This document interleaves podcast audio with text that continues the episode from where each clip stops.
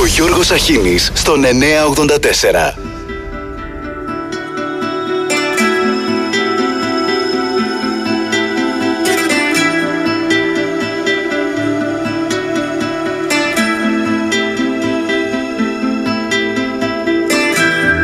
Ένα σκαρί σκουριάζει στην έρημη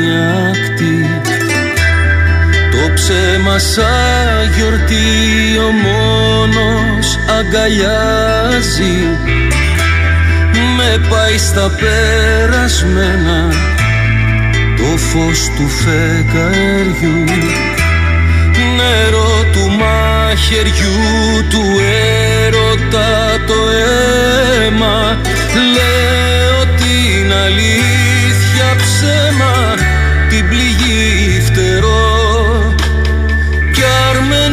αρμενίζω βαθύ ρέμα στο τρελό καιρό. Σε ένα άλλο παραμύθι θα σε ξαναβρω. Να γυρέψουμε τη λύθη και το θησαυρό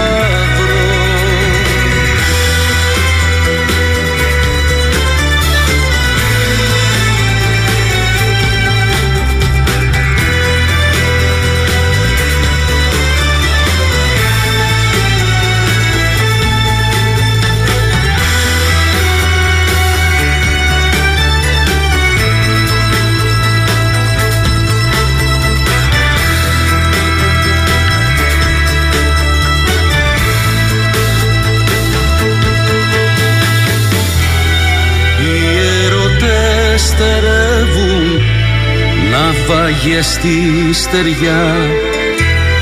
Κι όλο τη σιγουριά της θάλασσας γυρεύουν. Σπαράκι και θυμάρι και αλμυροφίλι γαβγίζει ένα σκυλί στο πόρφυρο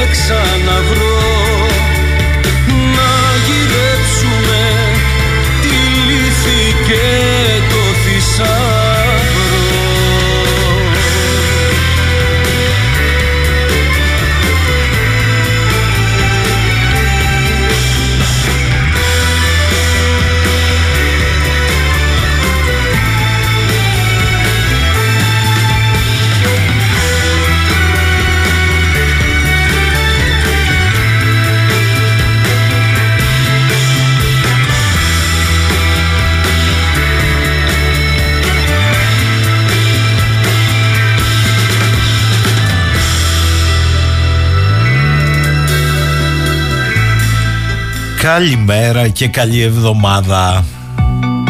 Είναι η εβδομάδα που μας αποχαιρετά ο Φεβρουάριος, Δευτέρα 26 ο μήνας. Ο Κάφκα στην περίφημη δίκη έχει πει ότι ο καθένας έχει το δικαίωμα να έχει τη δική του άποψη αρκεί να συμφωνεί με τη δική μου. Καλημέρα, καλημέρα, ακούω δύο μέρες τώρα, τρεις, τέσσερις μη σας πω, Συριζαδιάδα. Ε; Παιδιά, κοιτάξτε, θέλει μια ανάλυση. Το πράγμα είναι προς ώρας κόμμα αξιωματικής αντιπολίτευσης στον τύπο, εντάξει. Πρώτα πρώτα η παθογένεια. Πάθαν εδεσαϊκό με αυτό το συνέδριο. Για να θυμηθούμε τον εδεσαϊκό. Εμείς γιατί κοίταξε στην αρχή ούτε, ούτε και κοιτάξτε αυτοί δεν ήθελαν να ακούς για να κάνει γίνει αυτό το, το παιχνίδι. Αλλά ύστερα μόλις, μόλις όπως είπαμε με ότι αυτό εμείς δεν, δεν καν θέλαμε αυτοί είπανε όχι λέει θέλουμε να γίνει ε, και εμείς μετά είπαμε όχι λέμε, λέμε δεν, δεν θα γίνει θα κάνει γίνει αυτό πάλι νέος, νέος διαιτής για να οριστεί για να, για να ξαναγίνει πάλι το παιχνίδι ύστερα ακούς μόλις είπανε, είπανε κοιτάξτε αυτοί ότι, ότι, ότι, όχι δεν θέλαμε για να γίνει το παιχνίδι. Ε, και εμείς ύστερα είπαμε εντάξει θέλουμε να, ε, δεν θέλουμε και εμείς και αυτοί ύστερα μετά εμείς αφού είπαμε, είπαμε αυτό θέλουμε, είπαμε δεν θέλουμε και εμείς το αλλάξαμε και λέμε εντάξει, λέμε ούτε και εμείς θέλουμε και μετά είπαν αυτοί πάλι ότι ξέρετε εμείς λέει θέλουμε να γίνουμε. Εμείς όμως μετά δεν δεχτήκαμε μετά από όλα αυτά και είπαμε να, να γίνει μετά το παιχνίδι. Όποτε το, το κάνει ο Σουαρίση και πάει. Αυτό ακριβώς, τίποτα άλλο.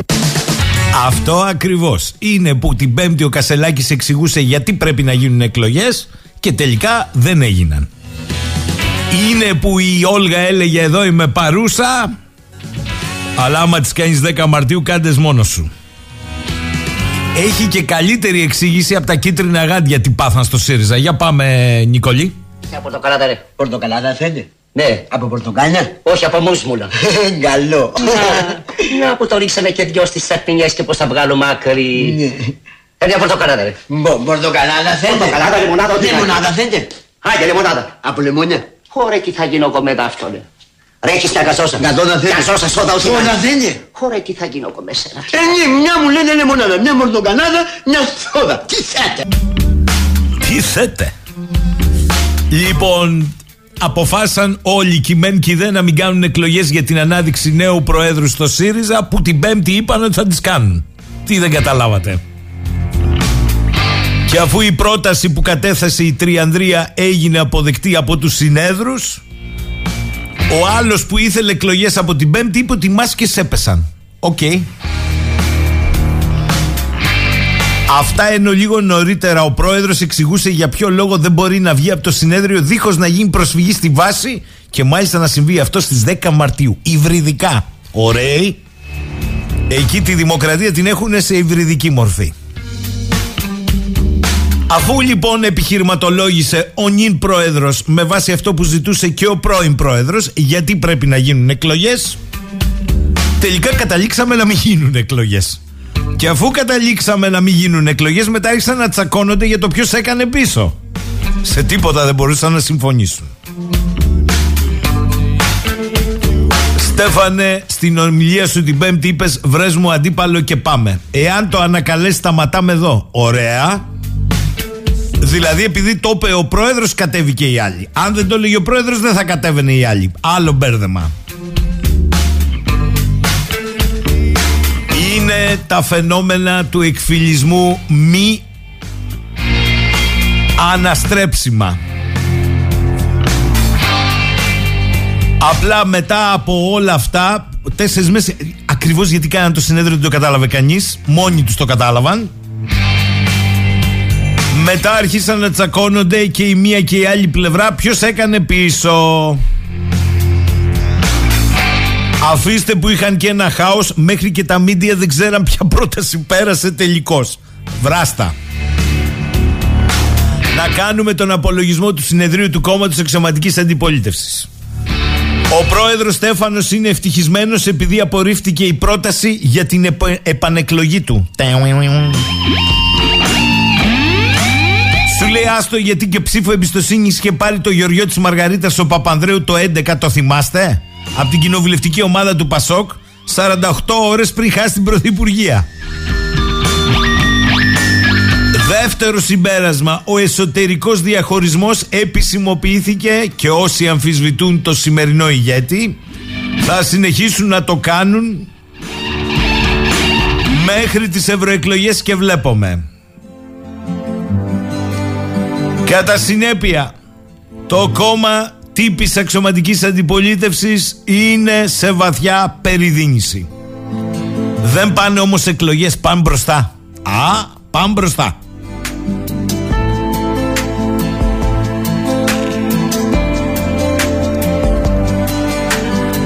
Καλημέρα, καλημέρα. Εδώ ο κόσμος καίγεται, παιδιά, θα μου πείτε. Συμβαίνουν και αλλαχού αυτά. Εδώ ο κόσμος καίγεται και ολόκληρος υπουργός Εξωτερικών τον είπα, λέει στο State Department με εσωτερικό σημείωμα, νουθετώντας τους εργαζόμενους, όχι για να διατηρήσουν την αξιοπρέπειά τους στα μεγάλα γεωπολιτικά θέματα, όχι, αλλά για την ορθή χρήση των αντωνυμιών και την αποφυγή εκφράσεων που παραπέμπουν στα δύο φύλλα. Διότι τα δύο φύλλα, λέει ο Υπουργός Εξωτερικών, είναι κοινωνική κατασκευή. Άρα να ξεχάσετε τους ε, όρους μητέρα και πατέρας. Όταν μια προσωπικότητα του δικού του βεληνικού αρνείται να κατανοήσει ότι ενώ υποτίθεται ότι προσπαθεί να ηγηθεί της ανθρωπότητας, πετάει αυτή τη δίθεν πολιτικό ορθή κοτσάνα και τοποθετεί τον εαυτό του απέναντι στο 90% του πληθυσμού της γης, δεν έχεις να πεις τίποτα άλλο. Στην Ευρώπη είναι καλύτερα; Αφού ξεκοκάλισαν τα σημικά, σειρά τώρα θα πάρουν οι καταθέσεις των Ευρωπαίων. Κρατηθείτε. Το θρίλερ που λέγεται Ευρωπαϊκή Ένωση και συνέχεια. Δεκάδες δισεκατομμύρια ευρώ βρίσκονται στους τραπεζικούς λογαριασμούς των Ευρωπαίων. Οι προτάσεις μου για την αξιοποίησή τους υπέρ της κλιματικής πράσινης μετάβασης των επιχειρήσεων και της κυριαρχίας μας λέει ο κύριος Μπρούνο Λεμέρ, Υπουργός Οικονομίας της Γαλλίας. Νίκο, είσαι καταθέσεις; Πάνε οι καταθέσεις σου, θα πάνε υπέρ της κλιματικής μετάβασης. Διότι με αυτόν τον τρόπο πρέπει να αντιμετωπιστεί η κλιματική αλλαγή. Είναι ο ίδιος ο κύριος Λεμέρ να σας θυμίσω που ήθελε να χρεωθεί χίλια δολάρια ετησίως κάθε πολίτης για την πράσινη μετάβαση. Μετά ξύνονται γιατί το AFD ή το κόμμα της Λεπέν χτυπάνε σαραντάριες δημοσκοπήσεις. Απροπό, οι αγρότες εκ νέου σήμερα στις Βρυξέλλες με τρακτέρια. Καλημέρα, καλημέρα, μου λέει κάποιος εδώ, έτσι αναδεικνύονται οι ηγέτες Γιώργο με πατροκτονίες. Καλά, εντάξει, άστο τώρα, άνοιξε το τριώδιο πιο μπροστά από την Πέμπτη. Α είναι καλά το συνέδριο του ΣΥΡΙΖΑ.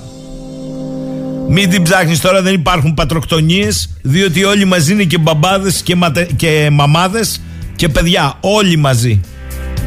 Παιδική χαρά που λέει και ο φίλος μου ο Παντελής, παιδική χαρά.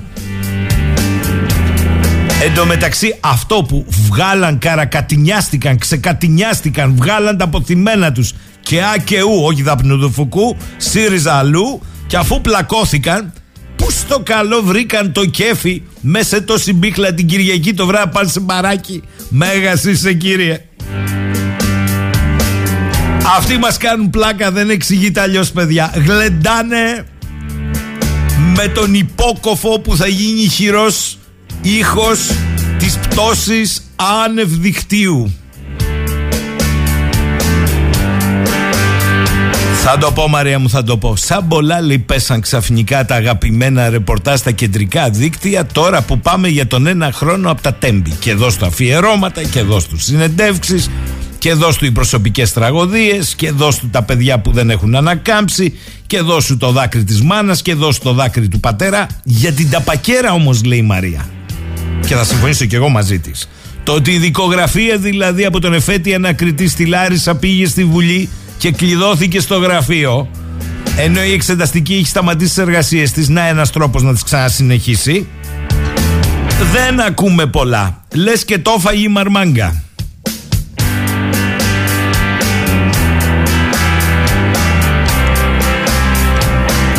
Καλημέρα, λέει ο Χρήστος, και καλή εβδομάδα από τη βροχερή Αθήνα. Αυτό που καταλαβαίνω είναι ότι έστησαν μια εξεταστική επιτροπή στη Βουλή για να βγάλουν λάδι τον Καραμαλή με την ασφάλεια των τρένων που μας έλεγε 10 μέρες πριν τη δολοφονία των παιδιών. Και αντί να ασχοληθούν τα σοβαρά καθεστωτικά κανάλια της λίστας Πέτσα με το θέμα, η γραμμή είναι από προσανατολισμό και υποβάθμιση των εξελίξεων με τα τέμπη. Ή μήπως κάνω λάθος. Ε, το είπε και ο δέσποτας, ο Άγιος Λαρίσης η σιωπή καμιά φορά είναι πιο ηχηρή από το μεγαλύτερο ήχο με παφλασμό. Πολύ θεωρία. Ο Σπύρος λέει μας δουλεύουν για να περνάνε καλά αυτοί και τα γκόνια τους αν δεν ξυπνήσουμε να αλλάξουμε τα πράγματα. Καλή εβδομάδα λέει η Κάρμεν. Άκουσε κάποιος να πούν στο συνέδριο για έναν άξιο αρχηγό προς ωφέλεια των Ελλήνων. Αυτό που για λίγο είδα ήταν ποιος θα έχει την εξουσία αναμεταξύ τους πάλι για προσωπικό όφελος. Αν δεν ξυπνήσουμε τα γίδια, θα γίνουμε οβελίες για τους κερδοσκόπους. Μη σου πω τώρα Κάρμεν, μη σου πω. Λοιπόν, πάμε με τραγούδι Νικόλα για διάλειμμα.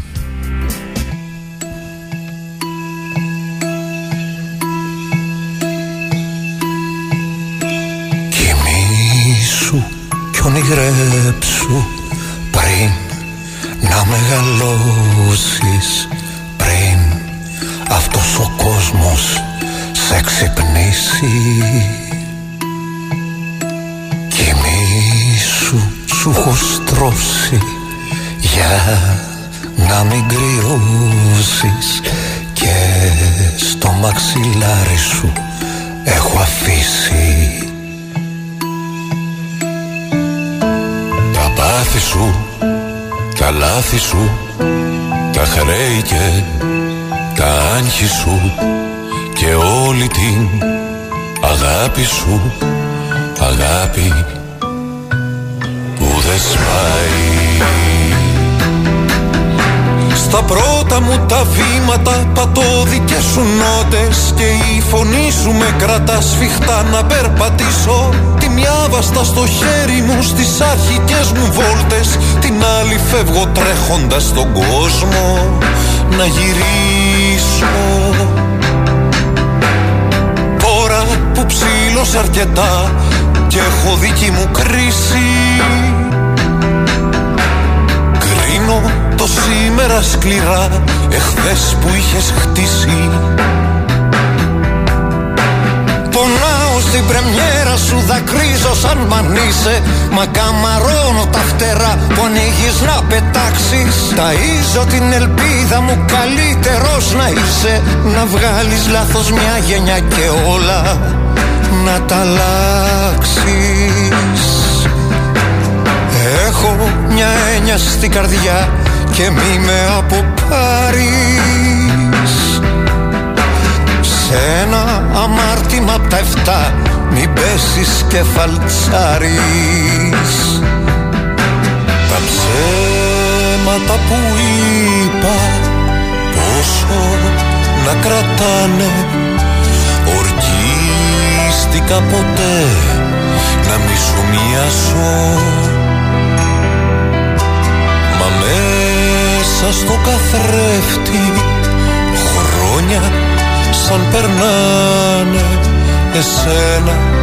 Βλέπω πάντα όταν κοιτάξω. Κανείς δεν σχεδιάστηκε αλάνθα στο μοντέλο Κι εγώ με τις ευθύνες μου ακόμα να τα βρούμε. Θα μένω όμως δίπλα σου στα πιο βαθιά σου θέλω. Να έχεις να στηρίζεσαι μέχρι να χωριστούμε. Όταν βγαίνεις απ' τη ρότα να έχεις να γυρνάς. Είμαι ρίζα, είμαι βάση, σημείο αναφοράς Πως φέρνεις βόλτα τη ζωή, πως ξεπερνάς τον δρόμο Της μοναξιάς την απειλή σε στίχο τελευταίο. Φυλάω το τραγούδι σου που μου δείξε το δρόμο. Στη λήξη αυτής της διάδρομης για σένα να το λέω. Πατέρα μεγάλωσα πολύ Μα όλα τα θυμάμαι.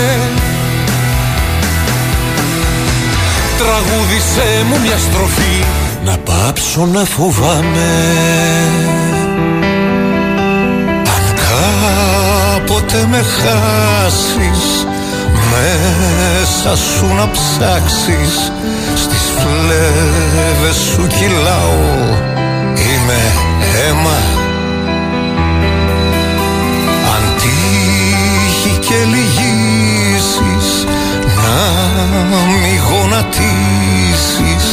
Να στέκεσαι αυτό Είναι το θέμα. Το στίχημα δεν είναι να ζήσουμε για πάντα. Το πάντα μες στο χρόνο δεν χωράει. Το μόνο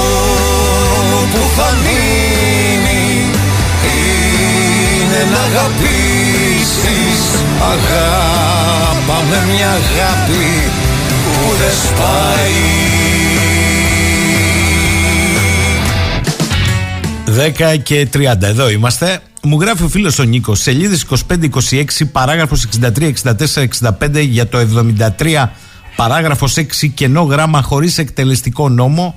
Σελίδα 38, παράγραφος 88, περιγραφή του πώς θα γίνεται η συλλογή υπογραφών και γιατί όσες έχουν συλλεχθεί ως τώρα είναι άκυρες. Από συνταγματολόγο νομικό και όχι από μένα. Εγώ απλώς δεν τσιμπάω σε πρωτοβουλίες του ίντερνετ και των social τύπου όλοι στο τάδε site να υπογράψετε. Δεν θα το διαβάσεις μάλλον on air, αλλά να ξέρεις που πρέπει να το στείλεις.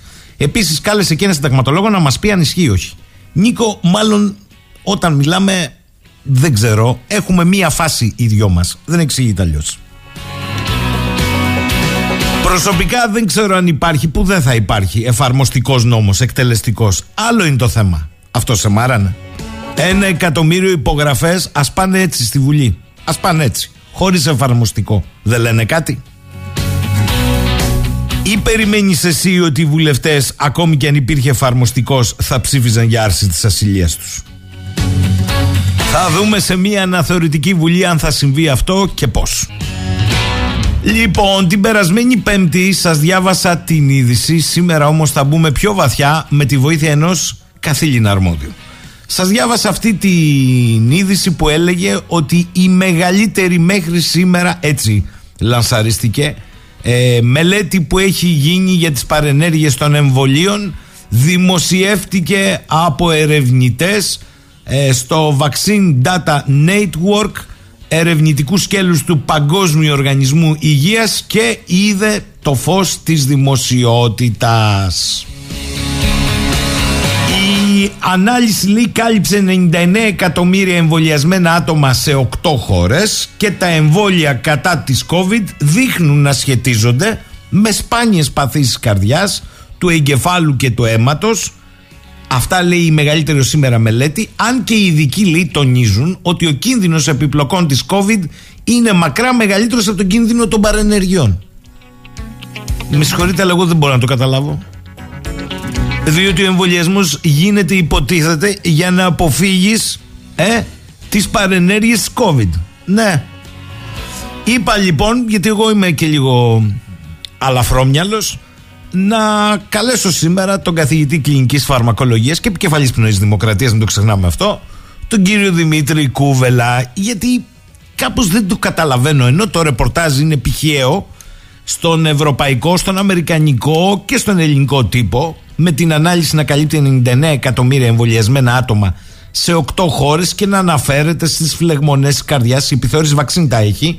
Σπάνιες περιπτώσεις μυοκαρδίτιδας, ε, και για την AstraZeneca και για την Moderna και για την Pfizer κάπου έχω μπερδευτεί. Διότι διαβάζω εδώ οι ερευνητές τόνισαν ότι η λίμωξη COVID-19 αυξάνει περισσότερο τον κίνδυνο σχεδόν στα 65 κρούσματα ανά 100.000 από ότι τα κρούσματα μυοκαρδίτιδας λόγω εμβολιασμού που είναι λιγότερα από 36 ανά 100.000 ναι αλλά επιμένω το εμβόλιο το κάνεις για να σωθείς. Έτσι δεν λέγανε.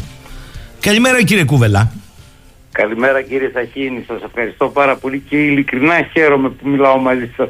Είναι από τις πιο ευχάριστες κοινωνικές μου σχέσεις τα τελευταία χρόνια. Ναι, αλλά εγώ σήμερα δεν θέλω κοινωνικές σχέσεις, θέλω επιστημονικά να μας πείτε. Όταν λέω κοινωνική, ενώ σε όλη την κοινωνία είναι πολύ λίγοι άνθρωποι που μπορεί που μπορείς πλέον μαζί τους να συζητάς για σοβαρά θέματα και να είναι και ευχάριστη η κουβέντα.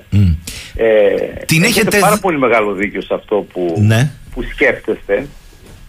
Ασχέτως αν θεωρείτε ότι είναι με το μάτι του άσχετου, είναι το μάτι της απλής λογικής. Και ξεκινάω λίγο ανάποδα. Δεν είναι ότι το εμβόλιο θα μας σώσει μόνο.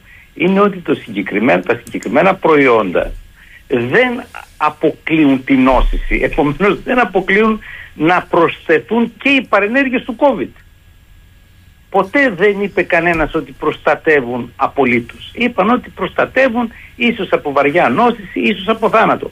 Αλλά κανένας δεν ισχυρίστηκε ποτέ, ούτε η εταιρεία, ούτε εντάξει εκτός από κάποια μέσα μαζικής ενημέρωσης, ότι προστατεύεις από τον COVID. Άρα λοιπόν θα κολλήσεις τον COVID, ίσως να μην κολλήσεις βαριά κάτι που δεν αποδεικνύεται γιατί δεν έχουμε ποσοτικές μελέτες. Και στην ουσία προσθέτεις και την πιθανότητα να κάνεις τις παρενέργειες. Άρα λοιπόν το πρώτο σκέλος είναι ελαφρώ ανόητο. Μισό λεπτό, κύριε, μισό λεπτό κύριε Κούβελα. Εσείς λέτε κάτι και καλά κάνετε. Κάτι διαφορετικό πώς πρέπει να τη δούμε, που είναι μία έρευνα 99 εκατομμύρια εμβολιασμένα άτομα σε 8 χώρες, δεν τη λες μικρή. Λέτε όμως, επειδή με αυτού του τύπου τα εμβόλια κανείς δεν μας είπε ότι δεν θα κολλήσουμε, και κολλήσαμε, ή δεν θα μεταδώσουμε και μεταδώσαμε.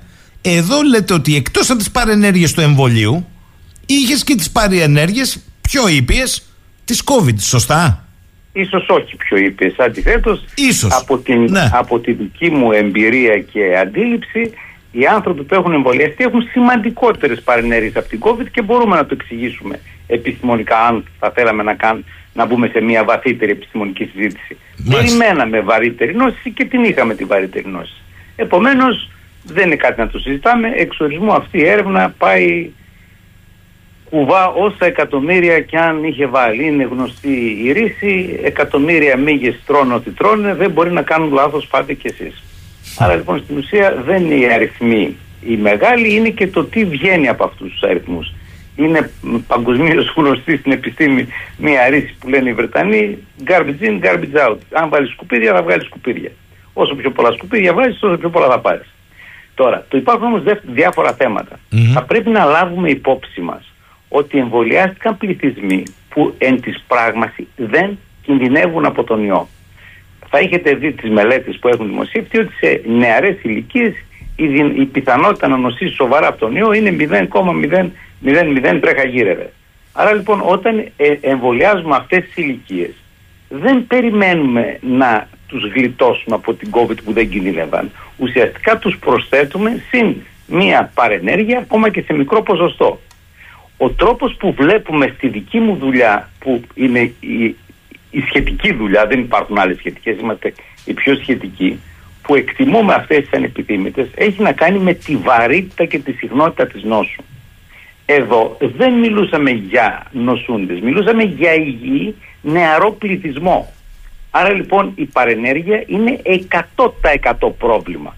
Όταν λοιπόν ένας είναι υγιής και ίσως κολλήσει και ίσως νοσήσει και ίσως γίνει βαριά και ίσως πεθάνει, έχουμε μια πολλαπλή σειρά ίσως που δεν καλύπτονται από την σίγουρη πιθανότητα κάποιοι να κάνουν σίγουρες και πολύ πολύ σοβαρές παρενέργειες.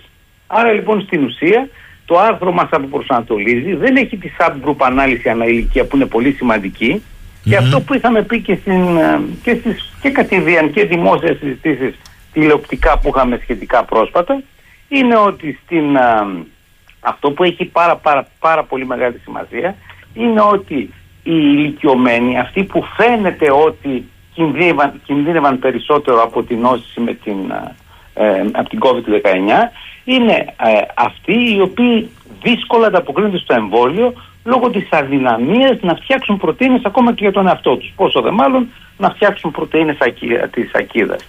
Και γι' αυτό το λόγο εγώ πιστεύω ότι δεν θέλησε κανένας σοβαρά να μετράμε τα αντισώματα που γίνονται λόγω της ακίδας αλλά μόνο αν εμβολιάστηκε ή δεν εμβολιάστηκε. Η, πιθα- η, η δυνατότητα προστασίας είναι πολύ χαμηλή γιατί απλούστατα τα εμβόλια δεν μπορούν να κάνουν τη δουλειά τους σε αυτούς ειδικά που χρειάζονται την ανοσοποίηση. Είναι λοιπόν πάρα πάρα πολύ σημαντικό το ότι είχαμε ένα εμβόλιο πολύ χαμηλής πιθανότητας να δουλέψει και πολύ μεγάλης αναλογικά πιθανότητας να κάνει παρενέργειες. Και αυτό λοιπόν που θα πρέπει να δει κανείς στα νούμερα δεν είναι ότι μικρός αριθμός εμφάνισε παρενέργειες, γιατί αυτά είναι από τις τυχαίες αναφορές κίτρινες κάρτες, κίτρινες κάρτες που είναι γνωστός σε όλους μας ότι την πολέμησαν. Δηλαδή δεν είχαμε ίσως ούτε το 1% των αναφορών που θα έπρεπε να έχουμε. Αυτό όμως που είναι ακόμα πιο σημαντικό είναι ότι παρόλο που είχαμε μικρή αναφορά ε, ανεπιθύμητων δεν θα έπρεπε να δούμε σε απόλυτο αριθμό τους ασθενείς που είχαν παρενέργειες αλλά πόσο αυξήθηκε η παθολογική κατάσταση η οποία μπορεί να προκλήθηκε από το εμβόλιο. Δηλαδή; Όταν λοιπόν μιλάμε για, Για εξηγήστε. τριπλασιασμό Ναι, ναι. της ενδοκαρδίτιδας είναι μεγάλο νούμερο. Δεν πρέπει να το βλέπουμε αναλογικά με το πόσο εμβολιάστηκαν, αλλά ότι τριπλασιάστηκε ή πενταπλασιάστηκε μια κατάσταση στο γενικό πληθυσμό. Αυτό από μόνο του είναι πάρα πάρα πολύ τρομακτικό. Ε, μισό λεπτό. Λέει εδώ η επιθεώρηση βαξίν. Την έχετε δει εσείς. Σπάνιες περιπτώσεις μυοκαρδίτιδας, φλεγμονής τη καρδιάς συνδέθηκαν με τα εμβόλια. Η δεύτερη δόση του εμβολιού της Μοντέρνα δείχνει να αυξάνει τον κίνδυνο κατά 6,1 φορές συγκριτικά με τη συχνότητα της πάθης στο γενικό πληθυσμό. Συγγνώμη, αυτό είναι Αυτό σπάνιο. λέω. Είναι σπάνιο αυτό. Ε, Ναι, στους νεαρούς πληθυσμούς είναι σπάνιο, αλλά όταν γίνεται έξι φορές μεγαλύτερο, είναι τρομακτικό νούμερο. Θα έπρεπε να το σκεφτούν πάρα πάρα πολύ καλά. Εγώ θεωρώ ότι εάν είχε ζητηθεί η δική μου συνδρομή σαν εκτιμητή, δεν θα είχα επιτρέψει αυτό το εμβόλιο να δοθεί σε αυτούς τους ανθρώπους. Και επειδή είχα ανάλογες θέσεις πιστεύω ότι κανένας της κατηγορίας μου δεν θα έλεγε ναι, προχωράμε έτσι άκρητα σε εμβολιασμούς. Πρώτον, γιατί δεν κινδύνευαν και δεύτερον, εξαπλασιάζαμε την πιθανότητα σε κάποιον άνθρωπο να πάθει μια πολύ σοβαρή αρρώστια. Και προσέξτε, πάρα πολλοί λένε ότι αυτές οι ενδοκαρδίτιδες κτλ. περνάνε. Ε, άρα λοιπόν είναι ένα, κάτι σαν κρύωμα. Δεν είναι έτσι. Αυτές οι, οι καταστάσεις αφήνουν μόνιμες βλάβες πολύ συχνά που δεν ξέρουμε τι έκβαση θα έχουν κυρίως όσον αφορά καρδιακή ανεπάρκεια, πιθανές ανάπτυξη αριθμιών κτλ. Όσο ο, ο, ο νεαρός αυτός που το, το έπαθε μεγαλώνει. Άρα λοιπόν μπορεί να φαίνεται κάτι που αντιμετωπίζεται, αλλά δεν είναι έτσι. Αυτό που λέμε η διαχείριση του κινδύνου, δηλαδή το risk management, είναι πάρα πολύ ε, μακριά από την δυνατότητά μας να κάνουμε προγνωστή. Προγνώσεις και φυσικά πολύ μακριά από την δυνατότητά μας να, να αντιμετωπίζουμε ε, με το χρόνο αυτές τις πιθανές ε, επιπλοκές. Μάλιστα. Για ακούστε εδώ. Μια άλλη καρδιακή πάθηση περικαρδίτιδα, δηλαδή η φλεγμονή του λεπτού σάκου περιβάλλει την καρδιά, αυξήθηκε σε συχνότητα κατά 6,9 φορές μετά την τρίτη δόση του εμβολίου της Άστρα Ζένεκα. Μικρότερη αύξηση λίγο κατά 2,6 φορές με την τέταρτη δόση συνδέθηκε με το εμβόλιο της Μοντέρνα. Η μελέτη συνδέει επίσης το εμβόλιο της Άστρα Ζένεκα με αύξηση του κινδύνου θρόμβωσης κατά 3,2 φορές. Είναι όμως γνωστό λέει η μελέτη, ότι ο ίδιος ο κορονοϊός είναι πολύ πιθανότερο να προκαλέσει θροβώσεις. Συγγνώμη αυτή είναι η απάντηση. Ε, όχι βέβαια. Σας είπα ε, Συγγνώμη κύριε, κύριε, κύριε Κουβελά, θα επιμείνω. Συγγνώμη, γιατί εγώ είμαι βλάκτο. Δεν το αντιλαμβάνομαι. θέλω να μου, όχι, θέλω να μου το εξηγήσετε. Δηλαδή, επειδή ο κίνδυνος θρόμβωσης από τον κορονοϊό είναι μεγαλύτερος από τον κίνδυνο θρόμβωσης που είναι κατά 3,2 ε, φορές μεγαλύτερο στο εμβόλιο είμαστε εντάξει. Μα το εμβόλιο υποτίθεται ότι ήταν το αποκλειστικό μέσο προστασίας. Υποτίθεται. Όχι βέβαια, έχετε απόλυτο δίκιο και επίσης αυτό που, που είναι συγκλονιστικό σε αυτές τις έρευνες είναι ότι δεν δίνουν και τις άλλες θεραπευτικές δυνατότητες που είχαμε. Δηλαδή σε βάζουν στο δίλημα ή πεθαίνεις από αυτό ή πεθαίνεις από το άλλο. Κάτι που προφανώς δεν είναι σωστό. Γιατί με άλλες θεραπείες πιθανώς δεν θα είχαμε αυτούς τους κινδύνους. Και κυρίως θα απευθυνόντουσαν σε ασθενείς, όχι σε υγιείς. Είναι πολύ, είναι πολύ πιο άσχημο να εκθέσουμε υγιείς σε ένα σίγουρο κίνδυνο από το να δοκιμάσουμε σε έναν ασθενή μια θεραπεία που μπορεί και να μην τον βοηθήσει ιδιαίτερα, αλλά και δεν έχουμε και τίποτα άλλο. Μάλιστα. Είναι τελείως διαφορετική η λογική που προσεγγίζουμε αυτά τα πράγματα. Θέλω να σας πω ένα ακόμη στοιχείο και μετά να το γενικεύσουμε. Λέει εδώ η μελέτη αυτή. Το εμβόλιο της Άστρα Ζένεκα δείχνει να ανεβάζει κατά 2,5 φορές το εμβόλιο το κίνδυνο εμφάνισης του νευρολογικού συνδρόμου Γκυγέν Μπαρέ. Η COVID όμως ανεβάζει το ρίσκο κατά 6 φορές σύμφωνα με προηγούμενη μελέτη του 23. Οι λήπτε του εμβολίου της Μοντέρνα Μοδέρνα, βρέθηκαν επίσης να αντιμετωπίζουν 3,8 φορές υψηλότερο κίνδυνο να εμφανίσουν τη σπάνια αλλά νευρολογική διαταραχή της οξίας διάχυτης εγκεφαλομιελίτιδας, ενώ το εμβόλιο της Άστρας συνδέθηκε με την αύξηση κατά 2,2. Τα ευρήματα όμως βρίσκονται σε συμφωνία με προηγούμενες εκτιμήσεις για τον κίνδυνο παραενεργειών και δεν αλλάζουν το προφίλ, ακούστε εδώ, όφελος ρίσκου με βάση το οποίο έλαβαν έγκριση τα εμβόλια. Καταλαβαίνετε εδώ, κύριε Κούβελα. Καταλαβαίνω, λέει συνεχίζει αυτό το βιολί το οποίο προσπαθεί να μας αποδείξει ότι τα εμβόλια ωφέλησαν και έβλαψαν ελάχιστα και άρα λοιπόν καλά κάναμε και τα, και τα κάναμε. Είναι μια λογική που χρησιμοποιεί ένας ε, άνθρωπος στο δικαστήριο προκειμένου να, να αφοθεί από κάτι που έκανε. Δηλαδή, κοιτάξτε να δείτε ποια είναι η πραγματική παρομοίωση. Εγώ συλλαμβάνομαι για φόνο, εντάξει την υποστήριξή μου λέω ναι μεν εγώ σκότωσα αυτόν τον άνθρωπο αλλά αν δεν τον είχα σκοτώσει αυτός μπορεί να δολοφονούσε ένα τρένο. Άρα λοιπόν εγώ γλίτωσα ένα τρένο με αυτή τη λογική. Καταλάβατε για τι πράγμα μιλάμε.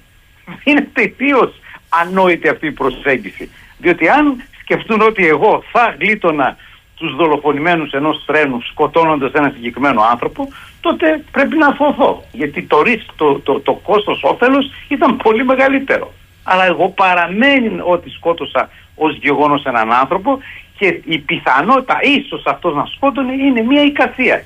Στην αρχή σας είπα υπάρχουν τέσσερις απανοτές εικασίες, όχι μία. Εάν δηλαδή εγώ δεν τον σκότωνα και άμα αυτός είχε όπλο και άμα βρισκόταν στην περιοχή και αν του ερχόταν τότε μπορεί και να σκότωνε. Αυτό είναι το ανάλογο για να το καταλαβαίνουν οι ακροατές. Ε... Όπως καταλαβαίνετε είναι ανόητο επιστημονικά. Δεν θα, δεν, δεν θα έπρεπε να, να ασχοληθούμε καθόλου. Λέει εδώ ο φίλος ο Νίκος, καλημέρα στον κύριο Κούβελα. Έχει πει στο παρελθόν ότι παρακολουθεί τον δόκτωρ Τζον Κάμπελ. Τα βίντεο που μιλάει με αγγειοχειρούργους και καρδιοχειρούργους όπου παρουσιάζονται τεράστιοι λευκοί θρόμβοι που δεν έχουν προηγούμενο στη βιβλιογραφία τα έχει υπόψη του; Και πόσο συνδέονται αυτά με την έρευνα για την οποία μιλάμε τώρα; Και με τις παρενέργειες και ποιου εμβολίου, του mRNA ή του άλλου που κυκλοφόρησε. Τα έχετε υπόψη σας καταρχής; Καταρχάς. Ναι, ναι, τα έχω, τα έχω υπόψη μου. Είναι μια σειρά έτσι εκλαϊκευμένης προσέγγισης. Η αλήθεια είναι ότι οι θρόμβοι, ε, μάλλον η εικόνα που έχει ο μέσος άνθρωπος για τους θρόμβους είναι ότι είναι κάτι μπαλάκια, τα οποία φράζουν ένα αγγείο. Η αλήθεια είναι ότι δεν είναι ποτέ μπαλάκια. Οι θρόμβοι είναι τεράστια κατασκευάζουν σαν μακαρόνια, γιατί ουσιαστικά όπως πίζει το αίμα σιγά σιγά παίρνει το, το σχήμα του αγγείου και πολλές φορές έχει και διακλαδώσεις. Άρα λοιπόν εμένα δεν με εντυπωσιάζουν και κανέναν γιατρό δηλαδή οι εικόνες τέτοιων θρόμβων τύπου δέντρων μέσα από τα αγγεία. Είναι κάτι που μπορεί να συμβεί και σε μια διάχυτη αγγειακή πήξη. Δεν είναι κάτι καινούριο. Εδώ κάποιοι άνθρωποι παρουσίαζαν ότι υπήρχε διαφορετική φυσικοχημία αυτών των θρόμβων και αυτό μπορούσε να εξηγηθεί γιατί βρέθηκε η αιτία. Υπήρχε, υπήρχε μια πρόσφατη ε, έρευνα με, μετά που εφαρμόστηκαν τα εμβόλια που έλεγε ότι τα εμβόλια ουσιαστικά ε, παράγουν, μάλλον οδηγούν στην παραγωγή ενός αντισώματος που λέγεται anti-PF4 PF είναι platelet factor, δηλαδή είναι ο, ο, ο παράγων, είναι κάτι που υπάρχει στο αίμα και εμποδίζει το αίμα να πίζει, εμποδίζει τα αιμοπετάλια δηλαδή να συσσωματώνονται και από τη στιγμή που τα εμβόλια είχαν αυτή τη συγκεκριμένη παρενέργεια τότε γίνονται θρόμβοι άλλης αιτίας από αυτής που γίνονται κανονικά. Γιατί αυτός ο, ο παράγων, ο platelet factor δεν αναστέλλεται σε κανονικές συνθήκες. Είναι, είναι, είναι, είναι μάλλον πάρα, πάρα πολύ σπάνιο ή ίσως και απίθανο. Άρα λοιπόν έχουμε έναν καινούριο μηχανισμό που έχει βρεθεί, ξέρουμε τι κάνουν και αυτόν τον μηχανισμό δεν φάνηκε να τον εκλείουν οι ιοί διότι ο ιός είναι πολλές πρωτεΐνες μαζί και κάνει άλλου τύπου αντισώματα. Όταν έχουμε την ακίδα, δηλαδή μια μονήρη πρωτεΐνη, μοιάζει πάρα πολύ με αυτό που λέγαμε πριν από χρόνια prions. Αυτό δηλαδή το αίτιο της πογόδους εγκεφαλοπάθειας των βοηδών. Η νόσος των τρενών αγελάδων που λέγαμε πριν από κάποια χρόνια. Άρα λοιπόν μιλάμε για διαφορετική ε, διαφορετικό αίτιο που ο οργανισμός το αντιμετωπίζει με διαφορετικό τρόπο. Και δυστυχώς αυτές τις μονήρες πρωτεΐνες, αυτά τα prions, δεν έχουμε καλούς εξελικτικούς μηχανισμούς να, να, τα αντιμετωπίσουμε, ενώ για τους ιούς έχουμε χιλιάδες χρόνια αναπτύξει τη δυνατότητα της άμυνάς μας. Γι' αυτό το λόγο το εμβόλιο είναι πιο, πιο περίεργο όσον αφορά τις παρενέργειές του και φυσικά πολύ πιο δύσκολο να σκεφτούμε λογικούς τρόπους αντιμετώπισης. Θα έπρεπε να έχουμε πολύ χρόνο, πολλά περιστατικά και, και μεγάλες δυνατότητες να αντιμετωπίσουμε ώστε να έχουμε αρκετές φορές την δυνατότητα της λάθους αντιμετώπισης που θα μας οδηγήσει σιγά σιγά δι' αποκλεισμού στην σωστή ε, θεραπεία των, των ανθρώπων αυτών. Είναι δύσκολο, είναι πάρα πολύ δύσκολο. Άρα κύριε Κούβελα, παρά το εντυπωσιακό της μελέτης σε αριθμό ε, δόσεων εμβολίων, λέτε ότι επί της ουσίας ο τρόπος προσέγγισης γίνεται έτσι ώστε να πέσουν όλα τα συμπεράσματα στα μαλακά. Εγώ αυτό καταλαβαίνω. Όχι, ακριβώς. Όλη η μεθοδολογία είναι ε, στημένη για να αθώσουμε τους ενόχους. Θέλω πριν ε, σας αποχαιρετήσω να σας ρωτήσω κατά τη γνώμη σας ενισχύεται την άποψη ότι ζούμε τον καιρό της επιστημονοσύνης και όχι της επιστήμης, της ιατροκοποίησης, της πολιτικής. Ε, στην αρχή της εκπομπής λέγαμε για τον κύριο Μπλίνκεν με το εσωτερικό του σημείωμα στους υπαλλήλους του State Department κομμένο τον μπαμπάς μαμά όταν θα μιλάτε θα λέτε γονέας Α, γονέας Β ούτε ναι, αυτός ούτε αυτή όλα αυτά έχουν μια προέκταση και στο πώς αντιμετωπίζονται ακόμη και οι πανδημίες Όλα, όλα, όλα αυτά δηλώνουν ότι έχουμε βρεθεί σε μια δίνη, σε μια δίνη παρακμής, όπου εκφράζονται συγκεκριμένα μοτίβα συμπεριφορών και αντίληψης προκειμένου να, οδηγεί, να οδηγείται η ανθρωπότητα συστηματικά κάπου πέρα από αυτό που εξελικτικά πηγαίνουμε όπως πρέπει, όπως είναι κανονικό. Άρα λοιπόν αυτές οι έντονες παρεμβάσεις, οι μη φυσιολογικές, γιατί το φυσιολογικό γίνεται από τη φύση, έτσι. Ό,τι δεν είναι φυσιολογικό είναι, δεν είναι από τη φύση, είναι παράλογο, είναι, είναι ό,τι να είναι. Εκεί λοιπόν είναι το μεγάλο πρόβλημα και ενώ γενικώ αυτή τη woke agenda είναι να προστατεύσουμε τη φύση, βλέπουμε ότι εμείς καλούμαστε να ενεργούμε παρά τη φύση μας. Και μάλιστα όχι μόνο να δεχόμαστε το μη φυσιολογικό, αλλά να αντικαθιστούμε σιγά σιγά το φυσιολογικό από κάτι παθολογικό, θεωρώντας το φυσιολογικό. Άρα λοιπόν κάνουμε τον ομαλό ανώμαλο και τον ανώμαλο ομαλός, ως μια ε, γενίκευση μιας ε, μειοψηφίας κάθε φορά. Μα κάθε φορά όμως. Είναι λοιπόν μια είναι αυτό που είπαμε και μεταξύ μας το παράθυρο του Όβερτον. Προσπαθούν να μας δείχνουν ένα τοπίο το οποίο δεν υπάρχει στην πραγματικότητα. Σαν να βλέπουμε τον κόσμο μέσα από ένα viewmaster. Από στατικές εικόνες που κάποιος άλλος διαλέγει για μας. Θέλω να λύσετε και μία απορία του φίλου του Νίκου. Λέει μια ερώτηση πριν αποχαιρετήσει ο κύριος Κούβελας. Έχω μείνει με την απορία από τον καιρό της υποχρεωτικότητας. Αν θέλει να μας το διευκρινίσει. Και τα εμβόλια στο στρατό λέει δεν είναι υποχρεωτικά. Ποια είναι η διαφορά; Τα εμβόλια ναι. στο στρατό δεν έχουν αυτή την υποχρεωτικότητα που έχουν τα εμβόλια στην, σε αυτές τις, τα τελευταία χρόνια. Γιατί στο στρατό έχεις έναν γιατρό και αν ο, ο στρατιώτης του πει ξέρεις εγώ έχω αλλεργία δεν στο κάνει. δηλαδή δεν τον ενδιαφέρει ιδιαίτερα το στρατό να σου κάνει εμβόλια. Ε, για παράδειγμα έχουμε μια μονάδα. Ξέρουμε ότι όταν οι στρατιώτες αυτοί θα κινηθούν στο ύπεθρο υπάρχει μεγάλη πιθανότητα να τραυματιστούν αν μιλάμε για εμπλοκή σε μάχη, έχει τεράστια πιθανότητα ε, τραυμάτων. Άρα λοιπόν λέμε ότι ένα παλιό και σίγουρο εμβόλιο του τετάνου είναι καλό να το κάνουν οι στρατιώτες, γιατί οι ίδιοι δεν κινδυνεύουν. Δεν το κάνουμε το τετανικό εμβόλιο για να μην κολλήσει ο ένας τον άλλον τέτανο, το κάνουμε για να προστατευτεί ο ίδιος. Αν δεν θέλει, ή αν έχει ήδη εμβολιαστεί, ή αν ήδη υπάρχει κάτι άλλο, ο στρατιώτης δηλώνει άρνηση και δεν τον υποχρεώνει κανένας να το κάνει. Δεν υπάρχει τέτοια δυνατότητα. Ύστερα, μας κάνουν το BCG όταν πηγαίνουμε στο στρατό για τη φυματίωση. Είναι το τεστ που δείχνει αν έχουμε περάσει, αν έχουμε εμβολιαστεί. Αν αυτό είναι θετικό, φυσικά δεν εμβολιάζεσαι. Αλλά υπάρχει τεστ. Αλλά και πάλι η φυματίωση σημαίνει ότι αν νοσήσουν οι στρατιώτες σε ένα πόλεμο σε κακουχία, πραγματικά θα υπάρξει ένα τεράστιο πρόβλημα. Και πάλι όμως το BCG είναι από τα από το, το αντιφυματικό είναι από τα πρώτα εμβόλια που είχαμε κάνει. Όταν λοιπόν δοκιμάζεις σε μια μικρή περιοχή με αυτό το τεστ που λέγεται μαντού και εκεί φουσκώσεις, σημαίνει ότι ο, ο, ο, ο νεαρός αυτός έχει αντισώματα, αλλά δεν του κάνουμε φυσικά εμβόλιο. Εδώ δεν υπήρχε αυτή η προοπτική. Δηλαδή δεν ρωτούσε κανένας, έχετε αντισώματα, νοσέ, δεν νοσήσατε; Έπρεπε να εμβολιαστείς ζουρ-ζουρνά. Και μάλιστα με τιμωρία. Εγώ δεν είδα ποτέ στο στρατό όπως όλοι πήγαμε, κάποιον στρατιώτη να, να, να κρατείται ή να φυλακίζεται επειδή δεν ήθελε να κάνει εμβόλιο του νατίου. Δημήτρης Κούβελας. Μπορεί, και, μπορεί και να απαλλαχθεί από τη θητεία του, ακόμα καλύτερα δηλαδή. τον ίδιο. λοιπόν, Δημήτρης Κούβελας, τον ευχαριστώ πολύ για τη σημερινή συνομιλία. Θα τα ξαναπούμε μαζί του. Καλημέρα κύριε Κουβελά, να είστε καλά. Καλημέρα κύριε Σαχίνη, ευχαριστώ πάρα πολύ. Καλημέρα. Νομίζω ότι το υπόλοιπο που είχαμε αφήσει από την περασμένη Πέμπτη ε, διευκρινίστηκε από τον κύριο Κούβελα. Και μέσα σε όλο αυτό το κλίμα, παιδιά, έχουμε και τα γεωπολιτικά, τα οποία μην τα προσπερνάμε. Στις εφημερίδες παίζει εντόνως ότι το Μάρτιο προχωράει η πρώτη ερευνητική γεώτρηση νότιο-νότιο-δυτικά της Κρήτης από την ExxonMobil. Στην Κύπρο συνεχώς ερευνητικές γεωτρήσεις δείχνουν πλούσια κοιτάσματα. Η Τουρκία βγάζει νόταμ και ναύτεξ και περιγράφει πράγματα που αφορούν και την αποκλειστική οικονομική ζώνη χωρίς ποτέ να την έχει δεχτεί. Και την ίδια ώρα συνομιλεί με την Αίγυπτο και τη Λιβύη. Εμείς πάμε στις Ινδίες. Έρχεται μια μελέτη που λέει ότι οι χώρες των BRICS έχουν λύσει το ενεργειακό και είναι η κόλωση.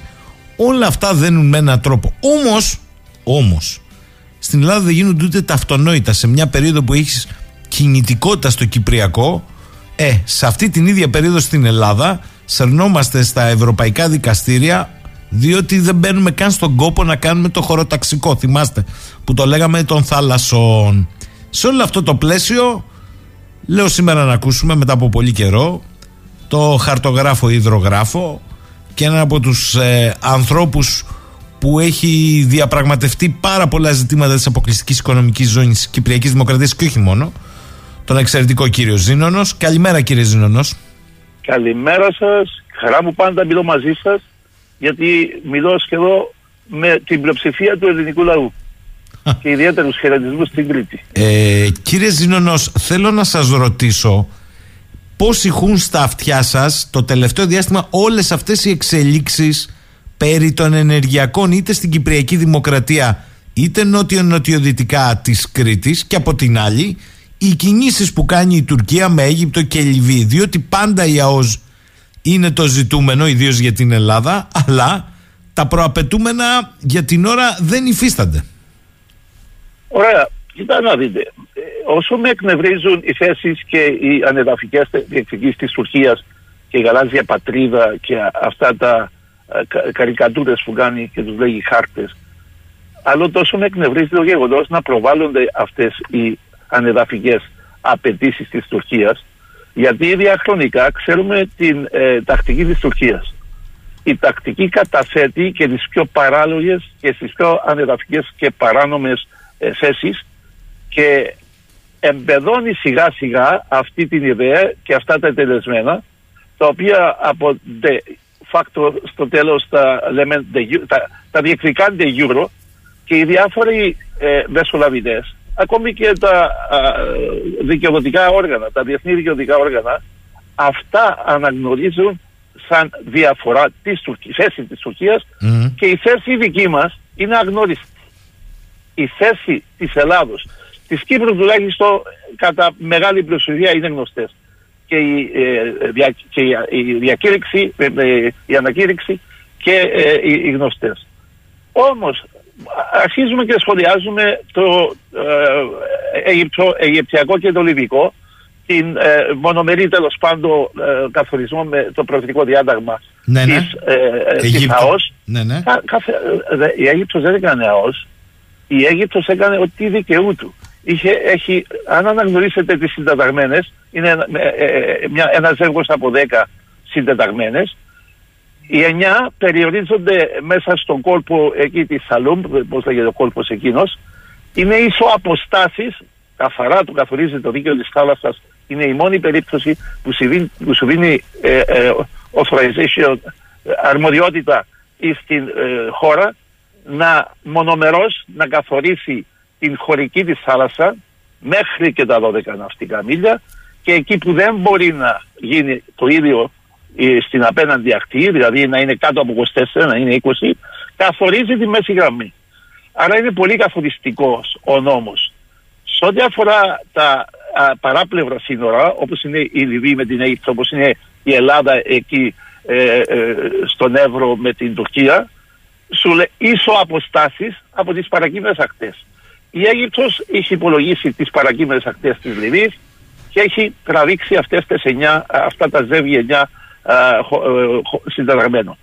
Άφησε όμως σαν αναμονή και μάλιστα με το, το ίδιο γεωγραφικό πλάτος αφήκε ε, το ίδιο 25 και τόσα δεν θυμάμαι τώρα διότι λείπω από τις σημειώσεις μου και το ίδιο επαναλαμβάνει κατά μήκος ενός μεσημβρινού το αφήνει στον αέρα σαν να λέει στους εμπλεγόμενους Ελλάδα, ε, ε, Λιβύη και η ίδια ότι είναι ε, διατεθειμένη να συζητήσει την ΑΟΣ.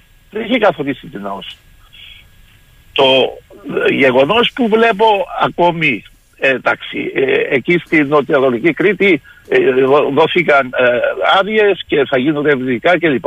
Εγώ διαρωτώ με και λέω εάν πάμε να κάνουμε μια ε, ε, ε διερευνητική στο ε, Έλληνο-Αιγυπτιακό, εκείνο που καθόλου βάσει του, του δικαίου της θάλασσας, με όλες τις ελλείψεις και αδυναμίες, ήταν μια εθνική ε, ε, πάντων θέση, να διαπραγματευτεί για να καθορίσει την ΑΟΣ σε εκείνο το μήκο ABCD, πώς το ναι, ναι. έχει καθορίσει, εάν πάνε εκεί, μέσα στα καθόλου διεθνή αναγνωρισμένα ΑΟΣ, η Ελλάδα, και κάνει αυτή; Η Τουρκία δεν θα πει βρε καρτάς Κυριάκο δεν είπαμε να μην κάνουμε οποιαδήποτε κίνηση με τη ε, δια, διακήρυξη της, των Αθηνών και εσύ πάει και κάνεις αυτή, ε, τότε κάνω και εγώ στο τουρκο-λιβυκό.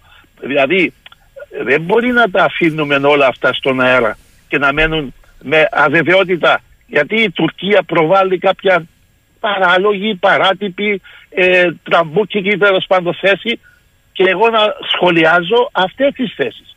Είδα κάπου που μου στείλατε και εσείς ή και άλλοι κάποιος και μιλάει εκεί στη Ρόδο Ναι, ναι. η, η, η, η Καρία λέει και Λυκία και ξέρω εγώ ο κόλπος Καρίας. Τι είναι κόλπος, ξεχάσαμε και δεν είναι κόλπος. Είναι κόλπος αυτός, είναι βαδεντελωτές ακτές. Η- Κόλπος είναι μια εσοχή, θαλάσσια εσοχή, η οποία σύμφωνα με το διεθνές δίκαιο, στο στόμιο της, το στόμιο της, για να τραβήξεις γραμμή, δεν πρέπει να ξεπερνά τα 24 ναυτικά μίλια. Ακόμη και σε περίπτωση που θα είναι κάτω από τα 24 ναυτικά μίλια, το βάθος του κόλπου, το βάθος του, πρέπει να είναι πολύ μεγαλύτερο από τη μέση αυτή απόσταση, των 20, των 18 ναυτικών μιλιών που σου έχει η, η ευθεία εκείνη που ενώνει τα στόμια. Δηλαδή ο κόλπος διεθνώς και πρακτικός και με το διεθνές δίκαιο είναι κάποιο καθορισμένο γεωγραφικό. Δεν είναι αφαίρετα λοιπόν το τι δηλώνει η κάθε Τουρκία, έτσι. Ε, βέβαια, Μάλιστα. να ενώσει και η, η, η Ελλάδα να ενώσει όλα τα, ε, ε, τις άκρες τέλος πάντων της Πελοποννήσου και να λέει αυτή ευθεία ή να κάνει ευθεία, ξέρω εγώ, η Κύπρος από το Απόστολο Αβραία μέχρι το Κάβο Γκρέκο και να λέει αυτή είναι η γραμμή βάσης. Έχει νόμους, έχει κανόνες. Πότε, πότε θεωρείται εσωτερική θάλασσα και γίνεται ε, τέλος πάντων ε, ε, χαράσσεται η γραμμή βάσης. Έχει- Υπάρχουν κανόνες. Και οι κανόνες αυτές βγαίνουν από διεθνείς οργανισμούς. Γι' αυτό και εγώ λέω, δεν μπορεί να ακούμε στην Τουρκία διεθνώς αυτές τις θέσεις οι οποίες παραβαίνουν, παραβιάζουν, αγνοούν, ε, ε, α- α- αγνοούν και ακόμη συμβάσεις και συνθήκες τις οποίες έχει υπογράψει και η ίδια και οφείλει η ίδια να υπακούει. Τώρα αρχίζουν να επεμβαίνουν και στην Ελλάδα σε θέματα τα οποία αφορούν οδηγίες και ε, εντολές της Ευρωπαϊκής Ένωσης. Να σας πω ότι η ενιαία θαλάσσια πολιτική που καθορίζει εκεί τα χωροταξικά σχέδια και άλλα Ναι, ναι. είναι κανόνες. Θα πληρώσει πέναλτι η Ελλάδα, θα πληρώσει προστήματα. Σε- Σε αυτή την επιτροπή προείδρευε κάποτε αυτή η Μαρία, πώς είναι, Μαρία Δαμανάκη προείδρευε σε αυτή την επιτροπή. Δηλαδή θα θέσει και υποαπαγόρευση της Ελλάδος μέσα σε έναν οργανισμό διεθνώς αναγνωρισμένο και ενταγμένο για το οποίο μάλιστα υπάρχει και δική της αίτηση για να ενταχθεί και να μην μπορεί η Ελλάδα, να σας πω, η, η συνεχόμενη θάλασσα, τα condition zone, η συνεχόμενη των, των 24 ναυτικών μιλίων. Μα δεν είναι 12 από τη χωρική σου θάλασσα. Είναι 24 από τη γραμμή βάσης. Άρα σε οποιοδήποτε τρίτος ο οποίος θέλει να παρακολουθήσει αυτή τη ζώνη δεν μπορεί διότι δεν υπάρχουν γραμμές βάσης της Ελλάδος. Δεν υπάρχουν χαρτογραφημένες οι, οι, οι ευθείες, δεν υπάρχουν χαρτογραφημένα τα συμπλέγματα των Ξαναπάτε, νησιών. κύριε Ζήνονο, μισό Ναι, λεπτό. ναι, Άρα μου λέτε, μάλιστα. ξαναπάτε πάλι στην αλφαβήτα. Ότι εμείς δεν έχουμε τα στοιχειώδη. Δεν έχουμε γραμμές Ακριβώς. βάσης, θέσεις βάσης, ευθείες γραμμές βάσης, κλείσιμο κόλπο, τίποτα. Δεν έχουμε τίποτα. Ακριβώς. Είναι αυτές οι κινήσεις οι οποίες μπορεί να θεωρηθούν ότι είναι επιθετικές. Επιθετικές είναι τη Τουρκία, η οποία πέραν από τις δηλώσει και τις θέσεις επισήμων και αρμοδίων τέλος πάντων πολιτικών, κάνει και στην πράξη ενέργειες. Αυτά που λέτε, ναύτεξ και αντιναύτεξ κλπ.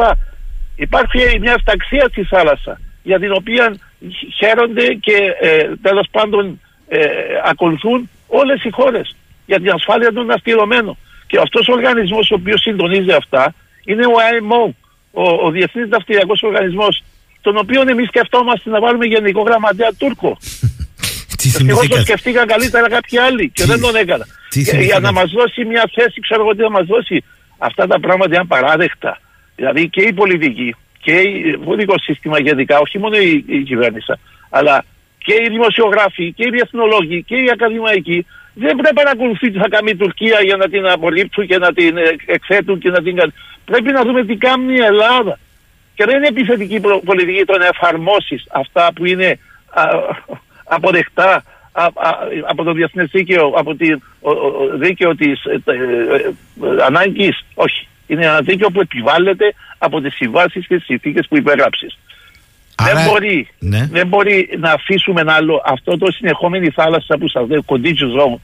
Εκεί μέσα πρέπει εσύ να προστατεύσεις και δικαιούσε και σε αρμοδιότητα να παρέμβεις σε αυτή τη θάλασσα γιατί ε, είναι ε, ε, εκεί στη χωρική σου θάλασσα, δηλαδή ε, στο κυρίαρχο σου έδαφος και απειλείται ε, πώς λες, ρήπαση του περιβάλλοντος, παράνομη μεταδάσευση, ε, Αλία. παράνομες αλληλεία. Ναι, η αλληλεία επεκτείνεται μάλιστα σε αλληλευτικές ζώνες πέραν αυτών των οποίων καθορίζει και η Ευρωπαϊκή Ένωση με κανόνες.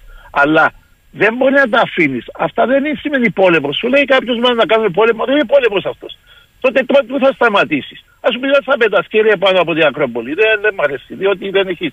Δεν αναγνωρίζω αυτό με τα FIR γενικά τον αφινό και δεν θέλω να πετάς. Πρέπει εμείς να μην σταματήσουμε να, πετώ, να πετάμε. Αυτά τα πράγματα είναι ανήκουστα για μένα. Άρα γιατί κύριε έχουμε, Ζήνονος- έχουμε ζήσει αυτή την εμπειρία των δημιουργίας κάποιων ανεδαφικών θέσεων. Όταν μιλούσε ο Διχάτερη για, ταξί, για διχοτόμηση, Μμ. ε, ε, ε, εδώ και στην Ελλάδα κρατούσαν την κοιλιά τους και γελούσα. Αυτά είναι ανέκδοτα. Κι όμως σήμερα συζητούμε όχι μόνο αυτό, αλλά ένα κράτος το οποίο δεν ισότιμο, την πολιτική ισότητα κλπ. Και απέναντι συνεχίζουν να κρατούν αυτές τις παραβιάσεις που έχουν κάνει, τις εγκύτριες. Ότι είμαι εγκύτρια δύναμη, δηλαδή εγκύτρια δύναμη τι έχω λόγο και στη θάλασσα και στη ξηρά στον νότο. Αυτά πρέπει να τα κτυπάμε στη γέννηση τους. Γιατί δημιουργούνται τελεσμένα και τα τελεσμένα αυτά τα de facto στο τέλος τα βρίσκει ο τρίτος που δεν είναι ο τρίτος πα- ε, παρεμβαίνει, ο τρίτος απλώς δεν τα φέρει στο μέσο. Και το μέσο τι σημαίνει; Από αυτές τις ακραίες και θέσεις και ε, de facto που έχει δημιουργήσει επιθετικά και βία η, η Τουρκία να προβάλλουμε εμείς, να προβάλλουμε, όχι να έχουν δεδομένο, διότι δεν είναι δεδομένο, ανακήρυξη δεν έχει γίνει η ΣΑΟΣ, δεν έχουν γίνει γραμμές βάσης, δεν έχουμε χωρική θάλασσα καθορίσει. Ε, ε, για να έρθω στο δικό μας, τη σχέση μας με την ε, ΑΟΣ της Ελλάδος, Μμ. εν- εντάξει, επειδή η Ελλάδα δεν έχει ανακηρύξει σχεδόν ε, το 2011 ο νόμος Μανιάτη δεν, τα, δεν ανακήρυξει. Είναι μια καθορισμένη θέση, η οποία μάλιστα αποκλείει αυτής και λέει όταν και εφόσον καθοριστούν λέει. Αλλά λέω εμάς, εκείνο το κοινό σύνολο των 22 ναυτικών, μίλιο, ε, ε, ναυτικών μιλίων που, σ- που συμφωνήσαμε, επειδή η Κύπρος έχει δια νόμου από το 2004 ε, καθορίσει τα όρια της αποκλειστικής οικονομικής ζώνης σαν τη μέση γραμμή, αυτή είναι μια θέση. Μια θέση που δικαιωματικά την έχει κάθε χώρα, παράκτια χώρα που έχει συμβληθεί με το ίδιο της θάλασσας. Επειδή στις τρεις περιπτώσεις έχουμε συ- καταλήξει σε συμφωνία, άρα είναι οριοθετημένη η Αίγυπτος, η, το Ισραήλ, ο Λίβανος, μένει, ε, αντέδρασε η Ελλάδα και πήγε και ετοίμα, η Κύπρος και ετοίμασε χάρτες του βόρειου τμήματος, το θαλάσσιο βόρειο τμήμα στην Κερίνια, που το παράνομο καθεστώς πήγε ακολουθώντας μάλιστα το δίκαιο της θάλασσας και έκανε συνομολόγηση, μια παράνομη φυσικά, μια παράνομο καθεστώς, τη θέση της, ε, του συνόρου τους, της αποκλειστικής ομοϊζότητας. Καθορίσαμε και εμείς μες συνταγμένες. Λίγο αργά και τα στείλαμε στο Γενικό Γραμματέα. Θα μπορεί η Ελλάδα, επειδή η Ελλάδα δεν έχει καθορίσει αλλού, θα μπορεί όμως να κάνει ένα μνημόνιο συναντήληψης, ένα MOI, Memorandum of Understanding, και να πει ρε παιδιά εμείς έχουμε αυτό το κομμάτι εδώ και αναγνωρίζουμε και οι δύο σαν αυτή την θέση και τα δύο, τρία, δύο τριευτή της Αιγύπτου και της Τουρκίας είναι εκεί και θα συζητηθούν με τις όμορες χώρες. Βάρτο αυτό, σε, συ- όχι σε συμφωνία, αλλά σε ένα μνημόνιο. Που κάνει μνημόνια συνέχεια η Τουρκία με οποιοδήποτε. Και δεν ξέρω τι άλλα μνημόνια κάνει με την Μα Αίγυπτο. κύριε ο, Ζήνονος ο Ταγίπ. Ναι, ε, κύριε Ζήνονος πώς να τα κάνει αυτά η Ελλάδα; Εδώ η Ελλάδα συζητάει το εύρος ε, του νησιωτικού συμπλέγματος του Καστελορίζου. Σοβαρά τα λέτε τώρα. Πιστεύετε θα τα κάνει η Ελλάδα αυτά; Κοιτάτε να δείτε. Τα νησιά και γενικά το δίκαιο της θάλασσας δεν δίδει δικαιωματικά μια μέση γραμμή μεταξύ α, απέναντι ή παρακει, α, α, αντικείμενες ή παρακείμενες χώρες. Δεν το καθορίζει. Είναι αποτέλεσμα μιας διαπραγμάτευσης. Αλλά να δηλώσεις εσύ Ε. και είσαι, είναι απαιτήσει σου, Ε. είναι, είναι ε, δικαίωμα, δικαίωμα το οποίο σου δίνει και το δίκαιο της θάλασσας. Καθορίζεις και στέλνεις και χάρτες και συζητάς διότι στη συζήτηση μπορεί να γίνουν α, ανάλο- αναλογίες και ε, συζητήσεις και ε, πτώσεις, πολλά πράγματα.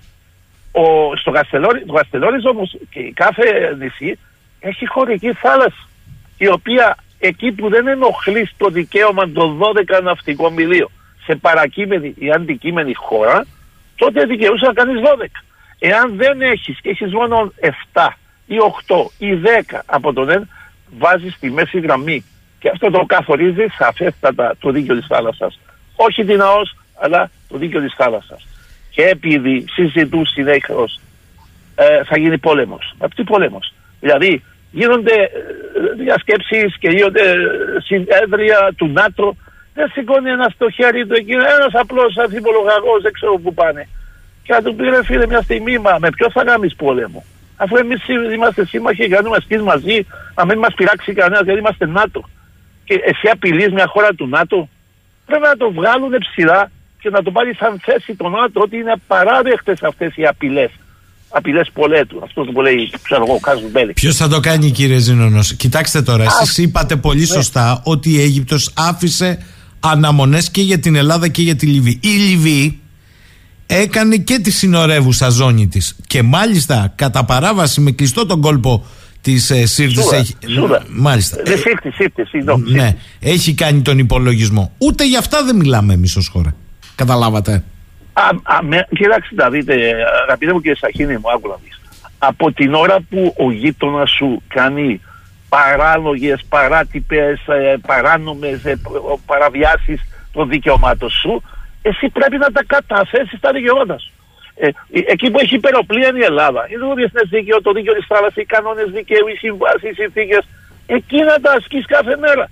Δεν χρειάζεται κανονιοφόρους για να πάντα ασκήσεις τυπικά και διαδικαστικά πρέπει να τα ακολουθήσεις. Μόλις είδες την ε, έκανε καθόρισε βασικές ευθείε γραμμές η, η Λιβύη. Το ίδιο έκαμε και η Αίγυπτος προηγουμένω φυσικά. Mm. Έκαμε η Λιβύη και σου ένωσε εκεί το κόλπο της Σύρτη που είναι πάνω από 24 ναυτικά μίλια, εσύ απέναντι θα αρχίσει να βάλει τη γάβρο, να την ενώσει με την γαβδοπούλα, με την Κρήτη, διότι είναι κάτω από τα 24 ναυτικά μίλια, οπότε δεν μπορεί να το αφήσει ανεξάρτητο. Τη χωρική θάλασσα ενώ να την ενώσεις ή στο κάτω-κάτω να την ενώσεις σαν γραμμές βάση, χωρίς να, να, να, να κηρύξεις τα 12, τα 6, τα 7, τα πόσα, αλλά τις γραμμές βάση. Μπορεί να τις κάνεις απέναντι σε εκείνο που σε ενοχλεί. Και εκεί που ενόχλησε η Τουρκία με το τουρκολιβικό, απλώς εκείνης καθόλου το μήκος από τα Κοστελόρι στο σύμπλεγμα μέχρι εκεί, Ρόδο, ξέρω εγώ, ποια είναι άλλη εκεί, Κάρπαθος, Κάρπαθος, Κάσος, όλα αυτά και Κρήτη και ε, τα μικρά δισέλξεις έπρεπε να τα κάνεις τις γραμμές βάσης. Και από εκεί να συνεχώς να προβάλλεις το δικαίωμα σου να επεκτείνεις τη χωρική θάλασσα η οποία για την ώρα ενέξει να την επεκτείνεις όταν και εφόσον ξέρω εγώ διπλωματικά το λέει το αποφασίσει να το κάνεις 8, 10, 12 όποτε το αποφασίσεις αλλά κάνε τη βάση κάνε τη γραμμή βάσης εκεί είμαι εγώ εκεί είναι κάσος, εκεί είναι κάσπαθος, εκεί είναι και βγάζει και την άφτεξ. Ε, γιατί με αυτό είναι καθορισμένο. Η, η, η περιοχή αρμοδιότητας της Ελλάδος μέσα από τα ε, FIR που προβάλλονται κάτω και έχει τη, ε, το δικαίωμα της έρευνας και διάσωσης και έχει και την υποχρέωση δραστηριότητα στη θάλασσα. Αν είναι ασκήσεις, αν είναι έρευνες, αν είναι ωκεανογραφικέ, οτιδήποτε, έχει την υποχρέωση να βγάζει navigational text, ναυτικές ε, εντολές, για να ξέρει ο ναυτιλόμενος ότι υπάρχουν εκεί δραστηριότητες και αν ε, να τις αποφύγει ή να τις έχει υπόψη του. Αυτές οι υποχρεώσεις της Ελλάδα. Δεν μπορεί να έρχεται μια άλλη χώρα και να λέει αντιναύτεξη ή να βγάλει ναύτεξη δικό τη για το οποίο δεν έχει αρμοδιότητα. Αυτά πρέπει την ίδια ώρα να τα, να τα χτυπάς την ίδια ώρα, εν τη γενέση τους. Δεν είναι πόλεμος αυτός. Ε, ε, στην αρχή, όταν τα βάζαμε αυτά κάτω, μας έλεγαν ξέρω εθνικιστές, μας λέγουν ακραίους δεξιούς η πιο αθώα, η πιο αθώα τέλος πάντων κατηγορία είναι ρομαντική. Είμαστε ρομαντικοί. Ώστε να μιλούμε για έρωτες δηλαδή. Ε, ε, κύριε Ζήνωνος, άρα λέτε ότι όταν στο πεδίο καθημερινά που έχεις το διεθνές δίκαιο και το δίκαιο της θάλασσας με την πλευρά σου δεν το αξιοποιείς καθημερινά να δίνεις πιστικές απαντήσεις κάποια στιγμή θα σου φτιάξει ένα ακόμη και νομικό προηγούμενο η άλλη πλευρά. Και από αυτόν θα συζητάς. Μάλιστα. Έτσι είναι. Έτσι είναι και αυτοί οι οποίοι μεσολαβητές ή ακόμη και τα συμφέροντα. Διότι ε, η Αίγυπτος ε, δεν μας αγάπησε γιατί είμαστε ωραίοι, γιατί είμαστε ξέρω εγώ. Ασφαλώς. Βλέπει, βλέπει και εκείνη τα γεωπολιτικά της συμφέροντα. και όταν αναγνωρίσει την περιραίουσα ατμόσφαιρα ότι προσφέρεται να εξασφαλίσει κάποια συμφέροντα θα το κάνει. Ε, και έχει κάθε δικαίωμα φυσικά. Αυτά είναι θεμητά αυτά τα πράγματα. Το ίδιο θεμητό είσαι και εσύ να εφαρμόζεις το δίκαιο της θάλασσας και μάλιστα ε, εκεί που είναι πολύ ισχυρό και πολύ σαφέστατο. Α πούμε το Κάσους Μπέλη στέκει στον αέρα και κάναμε και διακήρυξη των Αθηνών. Μα εκεί είναι στον αέρα την ίδια ώρα που με απειλά ο άλλος με το περίστροφο. Κάνω εγώ τι περίστροφο, εκείνα τα πυράβλου που βγάζει ε, οι οποίοι μέσα στο Βεληνικέ και λοιπά του, στο, των Αθηνών λέει. την ίδια ώρα πάω εγώ να κάνω διακήρυξη ότι θα είμαστε ήρεμοι, ήσυχοι, ή να εξασφαλίσουμε ηρεμία. Μπορεί, εντάξει, και ο τουρισμός είναι καλός διότι είναι αιμοδότης ε, της οικονομίας κλπ. Ε, Όμως την ίδια ώρα πρέπει να εξασφαλίσουμε και πράγματα τα οποία ίσως να είναι αργά να τα καταθέσουμε. Εγώ ξέρω τον Κυπριακό ότι κάθε φορά που αρχίζει μια διαπραγμάτευση καθόμαστε στο τραπέζι. Διακόπτεται για ΑΒ λόγο διότι προβάλλονται οι, οι ανεδαφικές και ανεδικές θέσει της Τουρκίας και εκλυπαρούμε να αρχίσουμε από εκεί που μείναμε. Δηλαδή από τις θέσεις τις οποίες απορρίψαμε. Διότι πήγε κάπου αλλού η Τουρκία. Πήγε κάπου αλλού. Και συζητούμε με έναν Τουρκοκύπριο ο οποίος είναι εξαρτημένος οικονομικά, ενεργειακά, ε, πολιτικά, αστυνομικά ε, και αστυνομία ελέγχεται από πάνω. Στρατιωτικά. Δηλαδή είναι έχει τη δύναμη ενός κοινοτάρχη αν είναι και συζητούμε μαζί του σοβαρά γεωπολιτικά ζητήματα της Ανατολικής Μεσογείου και κρυβαρούμε να πάμε να καθίσουμε σε συνομιλία. Είναι καιρός να κάτσει και η Τουρκία στο σκαμνί. Ε, θέλω να σας ρωτήσω και θα επιστρέψω στο Κυπριακό με αυτό θα κλείσουμε. Θέλω να σας ρωτήσω όμως επειδή φαίνεται, διαφαίνεται, δεν ξέρω αν θα αποδειχτεί στο πεδίο, ότι Μάρτι βία Απρίλιο θα προχωρήσει η ExxonMobil σε έρευνα, ερευνητική γεώτρηση νότιο-νοτιοδυτικά της Κρήτης. Το ερώτημά μου είναι, μετά τη διακήρυξη των Αθηνών, εάν το αποτολμήσει η Ελλάδα και νότιο-νοτιοανατολικά, εκεί που έχει μερικός οριοθετήσει με την Αίγυπτο, θα βγει η Τουρκία αυτό, μας είπατε να πει ότι παραβιάζουμε τη διακήρυξη των Αθηνών; Εγώ πιστεύω αυτό. Θα πει Καρτάσιο η Κυριάκο δεν είναι αυτά που συμφωνήσαμε, ούτε εγώ ενοχλώ με το τουρκολιβικό ε, και να κοιτάξεις και εσύ αυτό που κάνεις στο Ελλήνο. Διότι δεν αναγνωρίζει το δίκαιο της θάλασσας. Δεν αναγνωρίζει κυριαρχικά δικαιώματα στην Ελλάδα. Βασικά κυριαρχικά δικαιώματα, ολόκληρα νησιά κλπ. Σημαίνει ότι οτιδήποτε άλλο είναι παραβίαση της διακήρυξης των Αθηνών. Εγώ έτσι το ερμηνεύω. Δεν είμαι εκεί, δεν ήμουν εκεί, δεν ξέρω λεπτομέρειες και νομίζω κανένας δεν ξέρει λεπτομέρειες. Είναι μια διακήρυξη, εντάξει, μπορεί να μην είναι νομικό έγγραφο, ε, δεν την πειράζει η Τουρκία. Εδώ συνθήκες διεθνούς κύρους και ε, εγγυητές διεθνούς κύρους, ε, όπως είναι η Λοζάνη και άλλοι που δεν ήταν μέρος. Η Τουρκίας δεν ήταν μέρος της ε, συμφωνίας της Λοζάνης. Και όμως ε, τα διαφύζει, της δημιουργεί ε, κάνει ερμηνείε δικές της. Θα, θα, σκεφτεί ότι στην ε, διακήρυξη των Αθηνών ε, να πει κάτι παραπάνω που δεν το είπαν εκεί, να πει όχι, όχι, αυτά τα πράγματα παραβιάζουν το πνεύμα και το γράμμα της της ε, ε, ε, διακήρυξης του Αθηνών.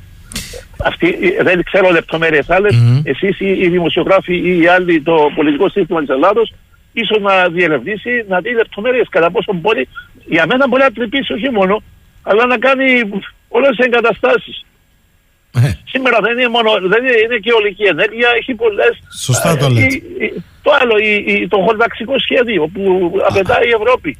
Πρέπει να ξέρει, η Ευρώπη, ξέρει, επειδή έχουμε κάποιε χώρε όπω είναι το Μονακό και αλλού που παίρνει από το βουνό και τα ρίχνει στη θάλασσα και επεκτείνεται και γίνονται τα λεγόμενα reclamation, ε, ε, ε, επιχώσει και προχωράνε, κάνουν φάρμες, κάνουν αιωλικά πάρκα τα οποία προσβάλλουν είτε την, τέλος πάντων το οικολογικό περιβάλλον. Όλα αυτά πράγματα θέλει μια τάξη λέει η Ευρώπη. Τώρα αυτή η τάξη πώς θα επιβληθεί όταν εκεί ολόκληρη Μεσόγειος συνορεύει με ε, χώρες οι οποίες δεν είναι ε, μέλη της Ευρωπαϊκής Ένωσης. Ε, και, ή αγνοούν ή παραβιάζουν ε, τις εντολές και τις ε, οδηγίες της Ευρωπαϊκής Ένωσης. Εντάξει κύριε Ζενό, αυτοί τα, τα παραβιάζουν. Αλλά εσύ δεν κάνεις καν το αυτονόητο να κάνεις ένα χώρο ταξικό. Δεν μπορεί να σχολιάσω τι κάνει ο γείτονας. Αυτό είναι κουτσομπολιό μόνο. Δηλαδή να, να, να περιμένω τι κάνει ο γείτονο, κάνει εσύ τα δικιά σου δικαιώματα, κοίταξε εσύ το σπίτι σου, την αυλή σου, ε, τα, τα, τα, τα, δικά σου παιδιά και ας το γείτονα αν κάνει, προ, αν κάνει ενέργειες που ενοχλούν για εσένα. και απλώς να το σχολιάζεις και να του πολέμει με τους άλλους, με τους φίλους. Ε, Πόσους φίλους, ξέρω εγώ, η Αίγυπτος είναι φίλος τώρα και ε, κάποιοι φίλοι στη Λιβύη είναι, είναι πιο κοντά μας. Ε, δεν γίνεται αυτά τα πράγματα. Πρέπει να προτάσεις να προτάσεις το, την υπεροπλία σου. Και η υπεροπλία είναι το διεθνές δίκαιο. Και όχι να το λες μόνο, το εφαρμόζεις. Πρώτη. Να, να, το εφαρμόζεις. Και όπως έχετε πει, το Α και το Μ είναι θέσεις ε, βάσεων, ευθείες γραμμές βάσης, κλείσιμο κόλπων και όλα αυτά που δεν έχεις κάνει με συντεταγμένες. Θέλω πριν σας αποχαιρετήσω όμως, κύριε Ζήνος, να επανέλθω σε ναι. αυτό που θίξατε. Το Κυπριακό είναι σε μια φάση έντονης κινητικότητας του διεθνούς παράγοντα. Αλλά εγώ βλέπω από τη μία την Τουρκία το βιολί βιολάκι, από την άλλη το ψευδοκράτος να μας λέει ότι θα πάει και το καλοκαίρι στο Αζερβαϊτζάν ως χωριστό κράτος και από την τρίτη την κυπριακή πλευρά, την κυπριακή δημοκρατία και την ελλαδική πλευρά να έχουν κολλήσει τη βελόνα πάνω στη διζωνική δικοινοτική ομοσπονδία όπου έτσι όπως πάει να εξελιχθεί θα είναι πάλι δύο χωριστά κράτη υπό τον τύπο ομοσπονδίας. Δεν ξέρω, σας προβληματίζει αυτή η συζήτηση. Ε, ε αγαπητέ μου κύριε Σαχίδη μου, να σας πω. Η Κύπρος βρίσκεται σε μια πολύ δύσκολη θέση και μια δύσκολη συγκυρία.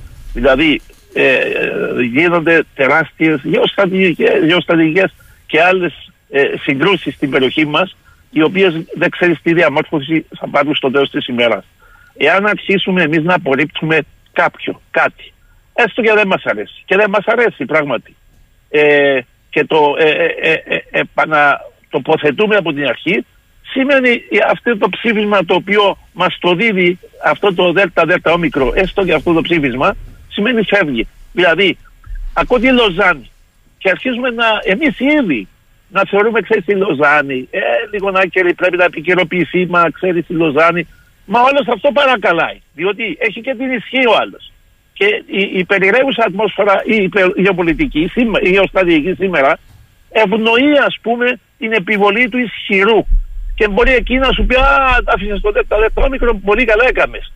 Ε, πάμε ξανά στα Ηνωμένα Έθνη ε, και ε, πάμε ε, να δούμε την πραγματικότητα, αυτά που λένε, να εξετάσουμε τις πραγματικότητες. Έχουμε ένα κράτος, έχουμε ένα λαό, έχουμε επενδυτές, έχουμε, έχουμε, έχουμε. Πρακτικά δεν μπορεί να ακολουθήσει το ΔΕΛΤΑ ΔΕΛΤΑ όμικρο, δεν εφαρμόζει. Εμείς οι ίδιοι θα το πούμε. Mm-hmm. Ε, άρα είναι λίγο παρακινδυνευμένο. Όσο και δεν μας αρέσει, δεν είναι. Ε, πρέπει να τους φέρνουμε στο τραπέζι. Και εκεί στο τραπέζι, εκεί πρέπει να παίξουμε βάσει όχι των αποφάσεων μόνο, αλλά και αυτών όλων που θέλουν να παρακολουθήσουν αυτή την εξέλιξη, που είναι η Ευρωπαϊκή Ένωση και τα Ηνωμένα Έθνη. Να μην ξεφύγουν. Ότι εγώ είμαι προσωπικά απογοητευμένος γιατί η Ελλάδα σφυρίζει ας πούμε αδιάφορα για την Κύπρο. Είμαστε απογοητευμένοι, δεν είναι πρώτη φορά. Ε, ιστορικά μετρεφιλήσετε από τον Βενιζέλο, ξέρω εγώ, ε, Καραμαλίδες, ε, δυο φορές ο Καραμαλή στην Κύπρο, και το 59 και το 74 και αλλού, αλλά δεν είναι προσωπικό το ζήτημα. Εγώ δεν το βλέπω προσωπικά. Α πούμε, ο Παπανδρέου έφερε μεραρχία, η Χούντα την έδιωξε, που η Χούντα υποτίθεται εκπροσωπούσε τις ένοπλες δυνάμεις και τις εθνικές στρατηγικές. Αυτή έκαψε την Κύπρο, η Χούντα. Και μείνε στην ιστορία. Δεν ξέρω ποια άλλη Χούντα πέρασε τότε ε, στη Μικρασιατική καταστροφή. Κάτι είχαμε πάλι. Διαφιλωτικίε και Χούντες οι οποίες μπορεί να μην ήταν στην εξουσία, αλλά ήταν στην ε, ε, ε, περιραίουσα εξουσία.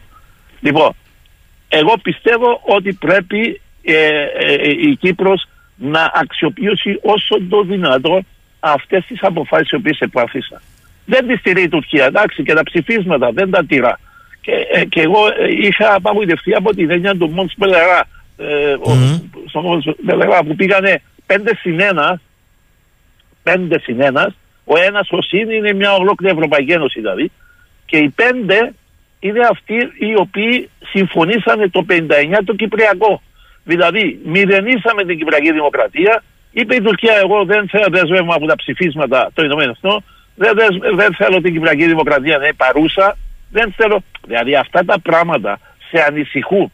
Διότι προσπαθούν να θανατώσουν την Κυπριακή Δημοκρατία που δεν μπορεί να τη θανατώσουν με το διεθνές δίκαιο Έστω να πάει και στο Αζερπαϊζάν, να πάει και στο Ουσβεγιστάν, να πάει οπουδήποτε. Η Κυπριακή Δημοκρατία είναι χώρα μέλος των Εθνών.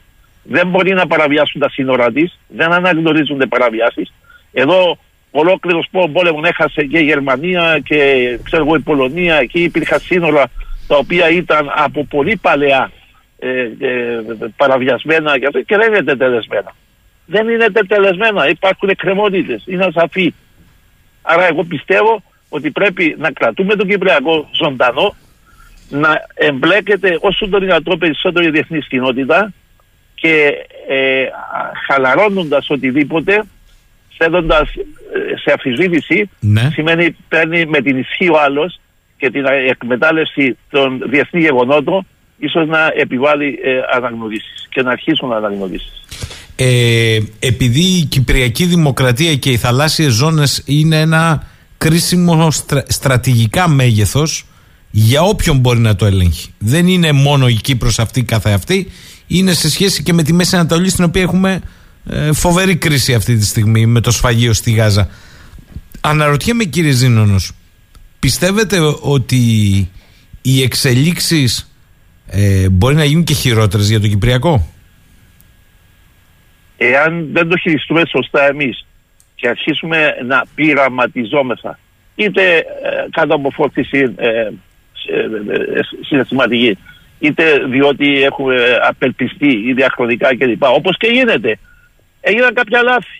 Ένα από τα μεγαλύτερα λάθη, ε, να σας πω κάτι, ότι στην Κύπρο οι τουρκοκυπριακές περιουσίες αμέσως μετά τη εισβολή ετέθεσαν υπό την κυδαιμονία του κράτους. Εντάξει. Και δεν μπορεί να πουλήσει, να μεταβάσει, να κάνει κλπ. Εντάξει, έγιναν εκμεταλλεύσεις αυτής της περιουσίας από κάποιους κλπ. επιτήρηου. Δεν έχει σημασία. Υπήρχε και δαιμόνα. Εγώ έλεγα και λέγω ότι όλες οι ελληνοκυπριακές περιουσίες, τα κατεχόμενα, πρέπει να τεθούν κάτω από την κυδαιμονία του κράτους. Όμως δεν μπορείς να φύγεις αυτούς τους ανθρώπους εκτεθειμένους την ώρα που του δίνει ανάμιση και δύο εκατομμύρια, διότι σήμερα γίνονται επενδύσεις τεράστιες στα κατεχόμενα. Ανάμιση και δύο εκατομμύρια ένα κομμάτι γη και αυτός προσπαθεί να, ξε- να, να, να πληρώσει ή τα δίδακτρα του παιδιού του ή να παντρέψει τα παιδιά του και δεν μπορεί. Και την ίδια ώρα τον προκαλούν να πάει από εκεί να υπογράψει να πάρει ανάμιση εκατομμύριο. Άρα εμείς τα ξέρουμε. Αυτά έπρεπε να γίνουν από καιρό. Έστω και τώρα πρέπει να γίνουν. Να αποζημιώνονται αυτοί οι άνθρωποι σε καλύτερο, σε πιο πραγματικό τέλος πάντων μέγεθος, όχι εφάπαξ, αλλά σταδιακά. Θα μπορούσαν να παίρνουν ένα ποσοστό, διότι αν σκεφτείτε ότι και εμείς έχει, ε, ε, έχει, έχει ανέβει πολύ το βιωτικό επίπεδο και η αξία της γης στην νότια περιοχή. Δηλαδή μια θάλασσα που ήταν, ξέρω εγώ, κάποιες περιοχές στην Πάθο, ε, χίλιες λίρες, έχει γίνει ένα εκατομμύριο σήμερα. Αυτή όλη η αύξηση, υπάρχει μια νομοθεσία που πληρώνουν το λεγόμενο ε, capital gain tax, ε, μια κεφαλουχική τέλος πάντων ε, φορολογία, αλλά δεν, ανταπο, δεν ικανοποιεί τους πρόσφυγες. Πηγαίνουν στο κουρβανά του κράτους αυτά τα λεφτά. Πρέπει να τα επιμερίζεται ο πρόσφυγας, ο οποίος έχει φάση περιουσία. Και είναι αυτός που απειλείται συνεχώς. Όχι μόνο βιολογικά εδώ και τέλος πάντων επιβίωση, αλλά απειλείται να ξεριζωθεί από τις λύσεις του. Αυτοβούλος, αυτοβούλος, να πάει να βάλει υπογραφές. Διότι μην μη ξεχνάτε, μιλάμε για τρίτη γενιά. Να πάμε και τέταρτη γενιά. Έχετε Και αν δίκιο. έχει, αν έχει κάποιος κάποια περιουσία, πάρτε το και εσείς από δικά σας προσωπικά να δείτε. Αν έχει κάποιος μια περιουσία που οι παππούδες πεθάνανε και ήταν ένα οικόπεδο ή ένα σπίτι, το, σήμερα θα το κλειδώνουν 300 άτομα. Εκείνο το σπίτι.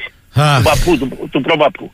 Άρα πώς θα γίνει μια ρύθμιση, ε, θα πρέπει να παρέμβει έναν κράτος ή μια ρύθμιση ε, πο- πο- πολιτική ή, ή- ή μέσα στα πλαίσια της ε, πολιτικής διευθύνση του Κυπριακού να δουν ότι το, το New State of Affairs, αυτή η, η περιοχή νέα που θα είναι κάτω από μια άλλη διοίκηση, να έχει και εκεί τη δυνατότητα ανάπτυξη. Να κάνει δρόμους, να κάνει σχολεία, να κάνει. Δεν μπορεί εσύ να το έχεις εκεί, να το δικαιούνται 200 άτομα και να το κρατάνε εκεί ε, χωρίς ανάπτυξη. Δηλαδή θα, θα βγουν από μόνα τους κάποια πράγματα που πρέπει το κράτος να αρχίσει να τα σκέφτεται και τούτα παράλληλα. Γιατί ο χρόνος δουλεύει εις βάρος μας. Συνεχώς. Και δημογραφικά. Μου λέει εδώ ο φίλος ο Γιώργος από τη Χάγη. Καλημέρα, λέει στον κύριο Ζήνονο. Έχω ένα προβληματισμό. Στον οργανισμό τουρκικών κρατών μετέχει δυστυχώς και η Ουγγαρία, μάλλον για γλωσσικούς λόγους, παρότι χριστιανική χώρα που υπέστη Οθωμανική κατοχή για 150 χρόνια. Αν αναγνωριστεί το ψευδοκράτος από το οργανισμό τουρκικών κρατών, μήπως έμεσα μια χώρα της Ευρωπαϊκής Ένωσης όπως η Ουγγαρία αναγνωρίσει το ψευδοκράτος και αυτό το γεγονός αποτελέσει κερκόποτρα και για άλλα κράτη; Άλλα κράτη τα οποία είναι μουσουλμανικά εννοείται. Όχι, ευρωπαϊκά. Ευρωπαϊκά. Ευρωπαϊκά, ε, τα τουρκόφωνα εννοείται. Ε, ε, αυτά που ε, επηρεάζει είτε ε, ελέγχει η Τουρκία στην ουσία. Δεν νομίζω διότι τα ευρύτερα οικονομικά και γεωπολιτικά τους συμφέροντα αυτόν τον χώρο, τον ναι. ίδιο ακόμα και το Αζερπαϊζάν, δεν τους βοηθάνε να ταχθούν και να υποταχθούν στις πολιτικές της Τουρκίας. Πολύ περισσότερο η Ουγγαρία. Πολύ περισσότερο. Πολύ πολύ να πηγαίνει εκεί απλώς για να έχει επαφές. Δεν ξέρω πόσο τουρκόφανη ε, είναι στην Ουγγαρία. Δεν ξέρω. Ε, δεν έχω υπόψη μου. Έχετε στην υπόψη σας ότι υπάρχει ε, τουρκόγλωσσος πληθυσμός; Ε, όχι. Έχω υπόψη μου όμως ότι θεωρούν τη ρίζα της Ουγγρικής ε, τα τουρκογενή κράτη ως ε, δική τους ε, ρίζα και γι' αυτό έτσι την καλούν. Ε, λέει εδώ ο φίλος ο Νίκος, ποιος προσπαθεί πιστεύετε κύριε Ζήνωνος να ακυρώσει πρακτικά την Κυπριακή Δημοκρατία; Οι εμφανείς εχθροί τη που τους ξέρουμε ή μήπως κάποιοι άλλοι που παρουσιάζονται ως σύμμαχοι και ομοεθνείς; Ποιος είναι ο πραγματικός τέχτης για την Κυπριακή Δημοκρατία; Ωραία. Εντάξει. Αυτοί που θέλουν και ε, υποθάλπου εννοείς την, την, την ε, επιβίωση, της, επιβίωση της Κυπριακής Δημοκρατίας αυτή είναι η πρώτη Τουρκία. Όλοι οι άλλοι θα κοιτάξουν τα κοντόφθαλμα του συμφέροντα σε σχέση με μεγάλους οργανισμούς. Αν η Τουρκία γίνει ένας μεγάλος οικονομικός οργανισμός που θα υποτάξει και άλλες χώρες που δεν το έκανε ως τώρα, τουλάχιστον αυτό διαπιστώνω εγώ, οικονομικά. Δεν μπορεί να υποτάξει το Αζερπαϊζάν. Αυτή η Τουρκία είναι εκείνη υποταγμένη. Η, ε, η ενέργεια και οι πόροι που έχουν αυτά τα κράτη έχουν την Τουρκία υποταγμένη και όχι ε, μόνο θρησκευτικά και εθνικιστικά αν θα ακολουθήσουν. Όχι όμως ε, ε, ε, οικονομικά. Mm-hmm. Ε, άλλες χώρες εννοεί ο Μόγλος της Τουρκίας τι είπε κάτι ο ακροατής είπε χώρες οι οποίες είναι ομόγλωσσες ή όχι, όχι, όχι, όχι. Είπε ότι ποιος στην πράξη ακυρώνει την Κυπριακή Δημοκρατία. Η φανερή εχθρή της όπως η Τουρκία ή μήπως κάποιοι άλλοι που εμφανίζονται ως σύμμαχοι της Κυπριακής Δημοκρατίας και οι ομοεθνείς της; Κοίταξε, για την ώρα, για την ώρα δεν βλέπουμε να υποθάλπουν. Τώρα, αν είναι ε, ένας, ε, μια κρυφή επισημία την οποία θα εκδηλώσουν σε μια δεδομένη στιγμή, από ένα παράδειγμα του Πακιστάν. Το Πακιστάν πάντοτε, πάντοτε ήταν δίπλα από την Τουρκία σε όλες τις αποφάσεις. Και όμως, το Πακιστάν δεν, δεν αναγνώρισε το ψευδοκράτος.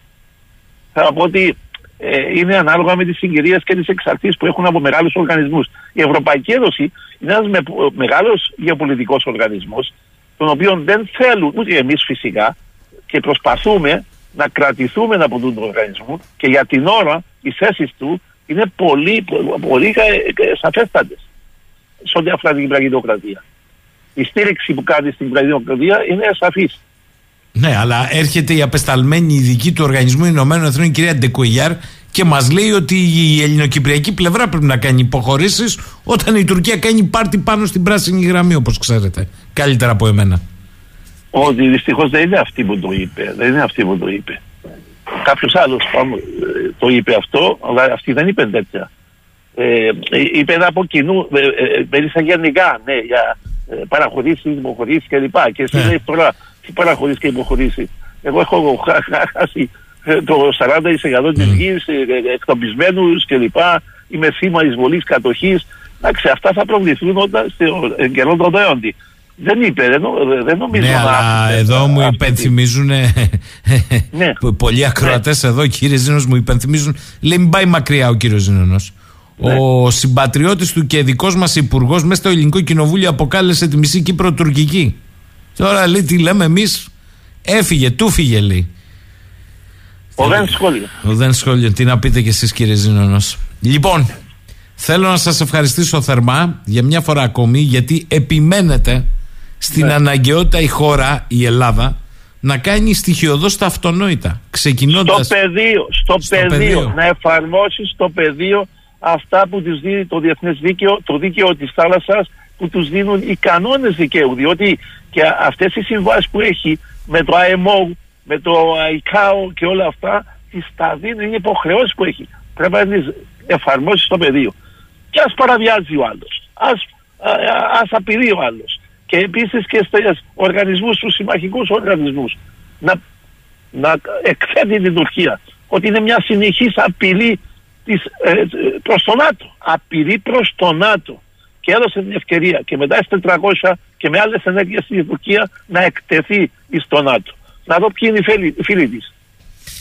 Χρήστος Ζήνονο, τον ευχαριστώ για μια φορά ακόμη. Καλή εβδομάδα, κύριε Ζήνονο, να είστε εγώ πάντα εύχομαι καλά. Το ίδιο, εύχομαι σε όλους το ίδιο, σε όλο τον κριτικό λαό. Να είστε και, καλά. Και στο επανειδή. Λοιπόν, κάπου εδώ φτάσαμε στο τέλος για σήμερα. Κλείσουμε με μουσική επιλογή. Να είμαστε καλά όλοι αύριο, 10 και κάτι. Καλημέρα σε όλους και όλες.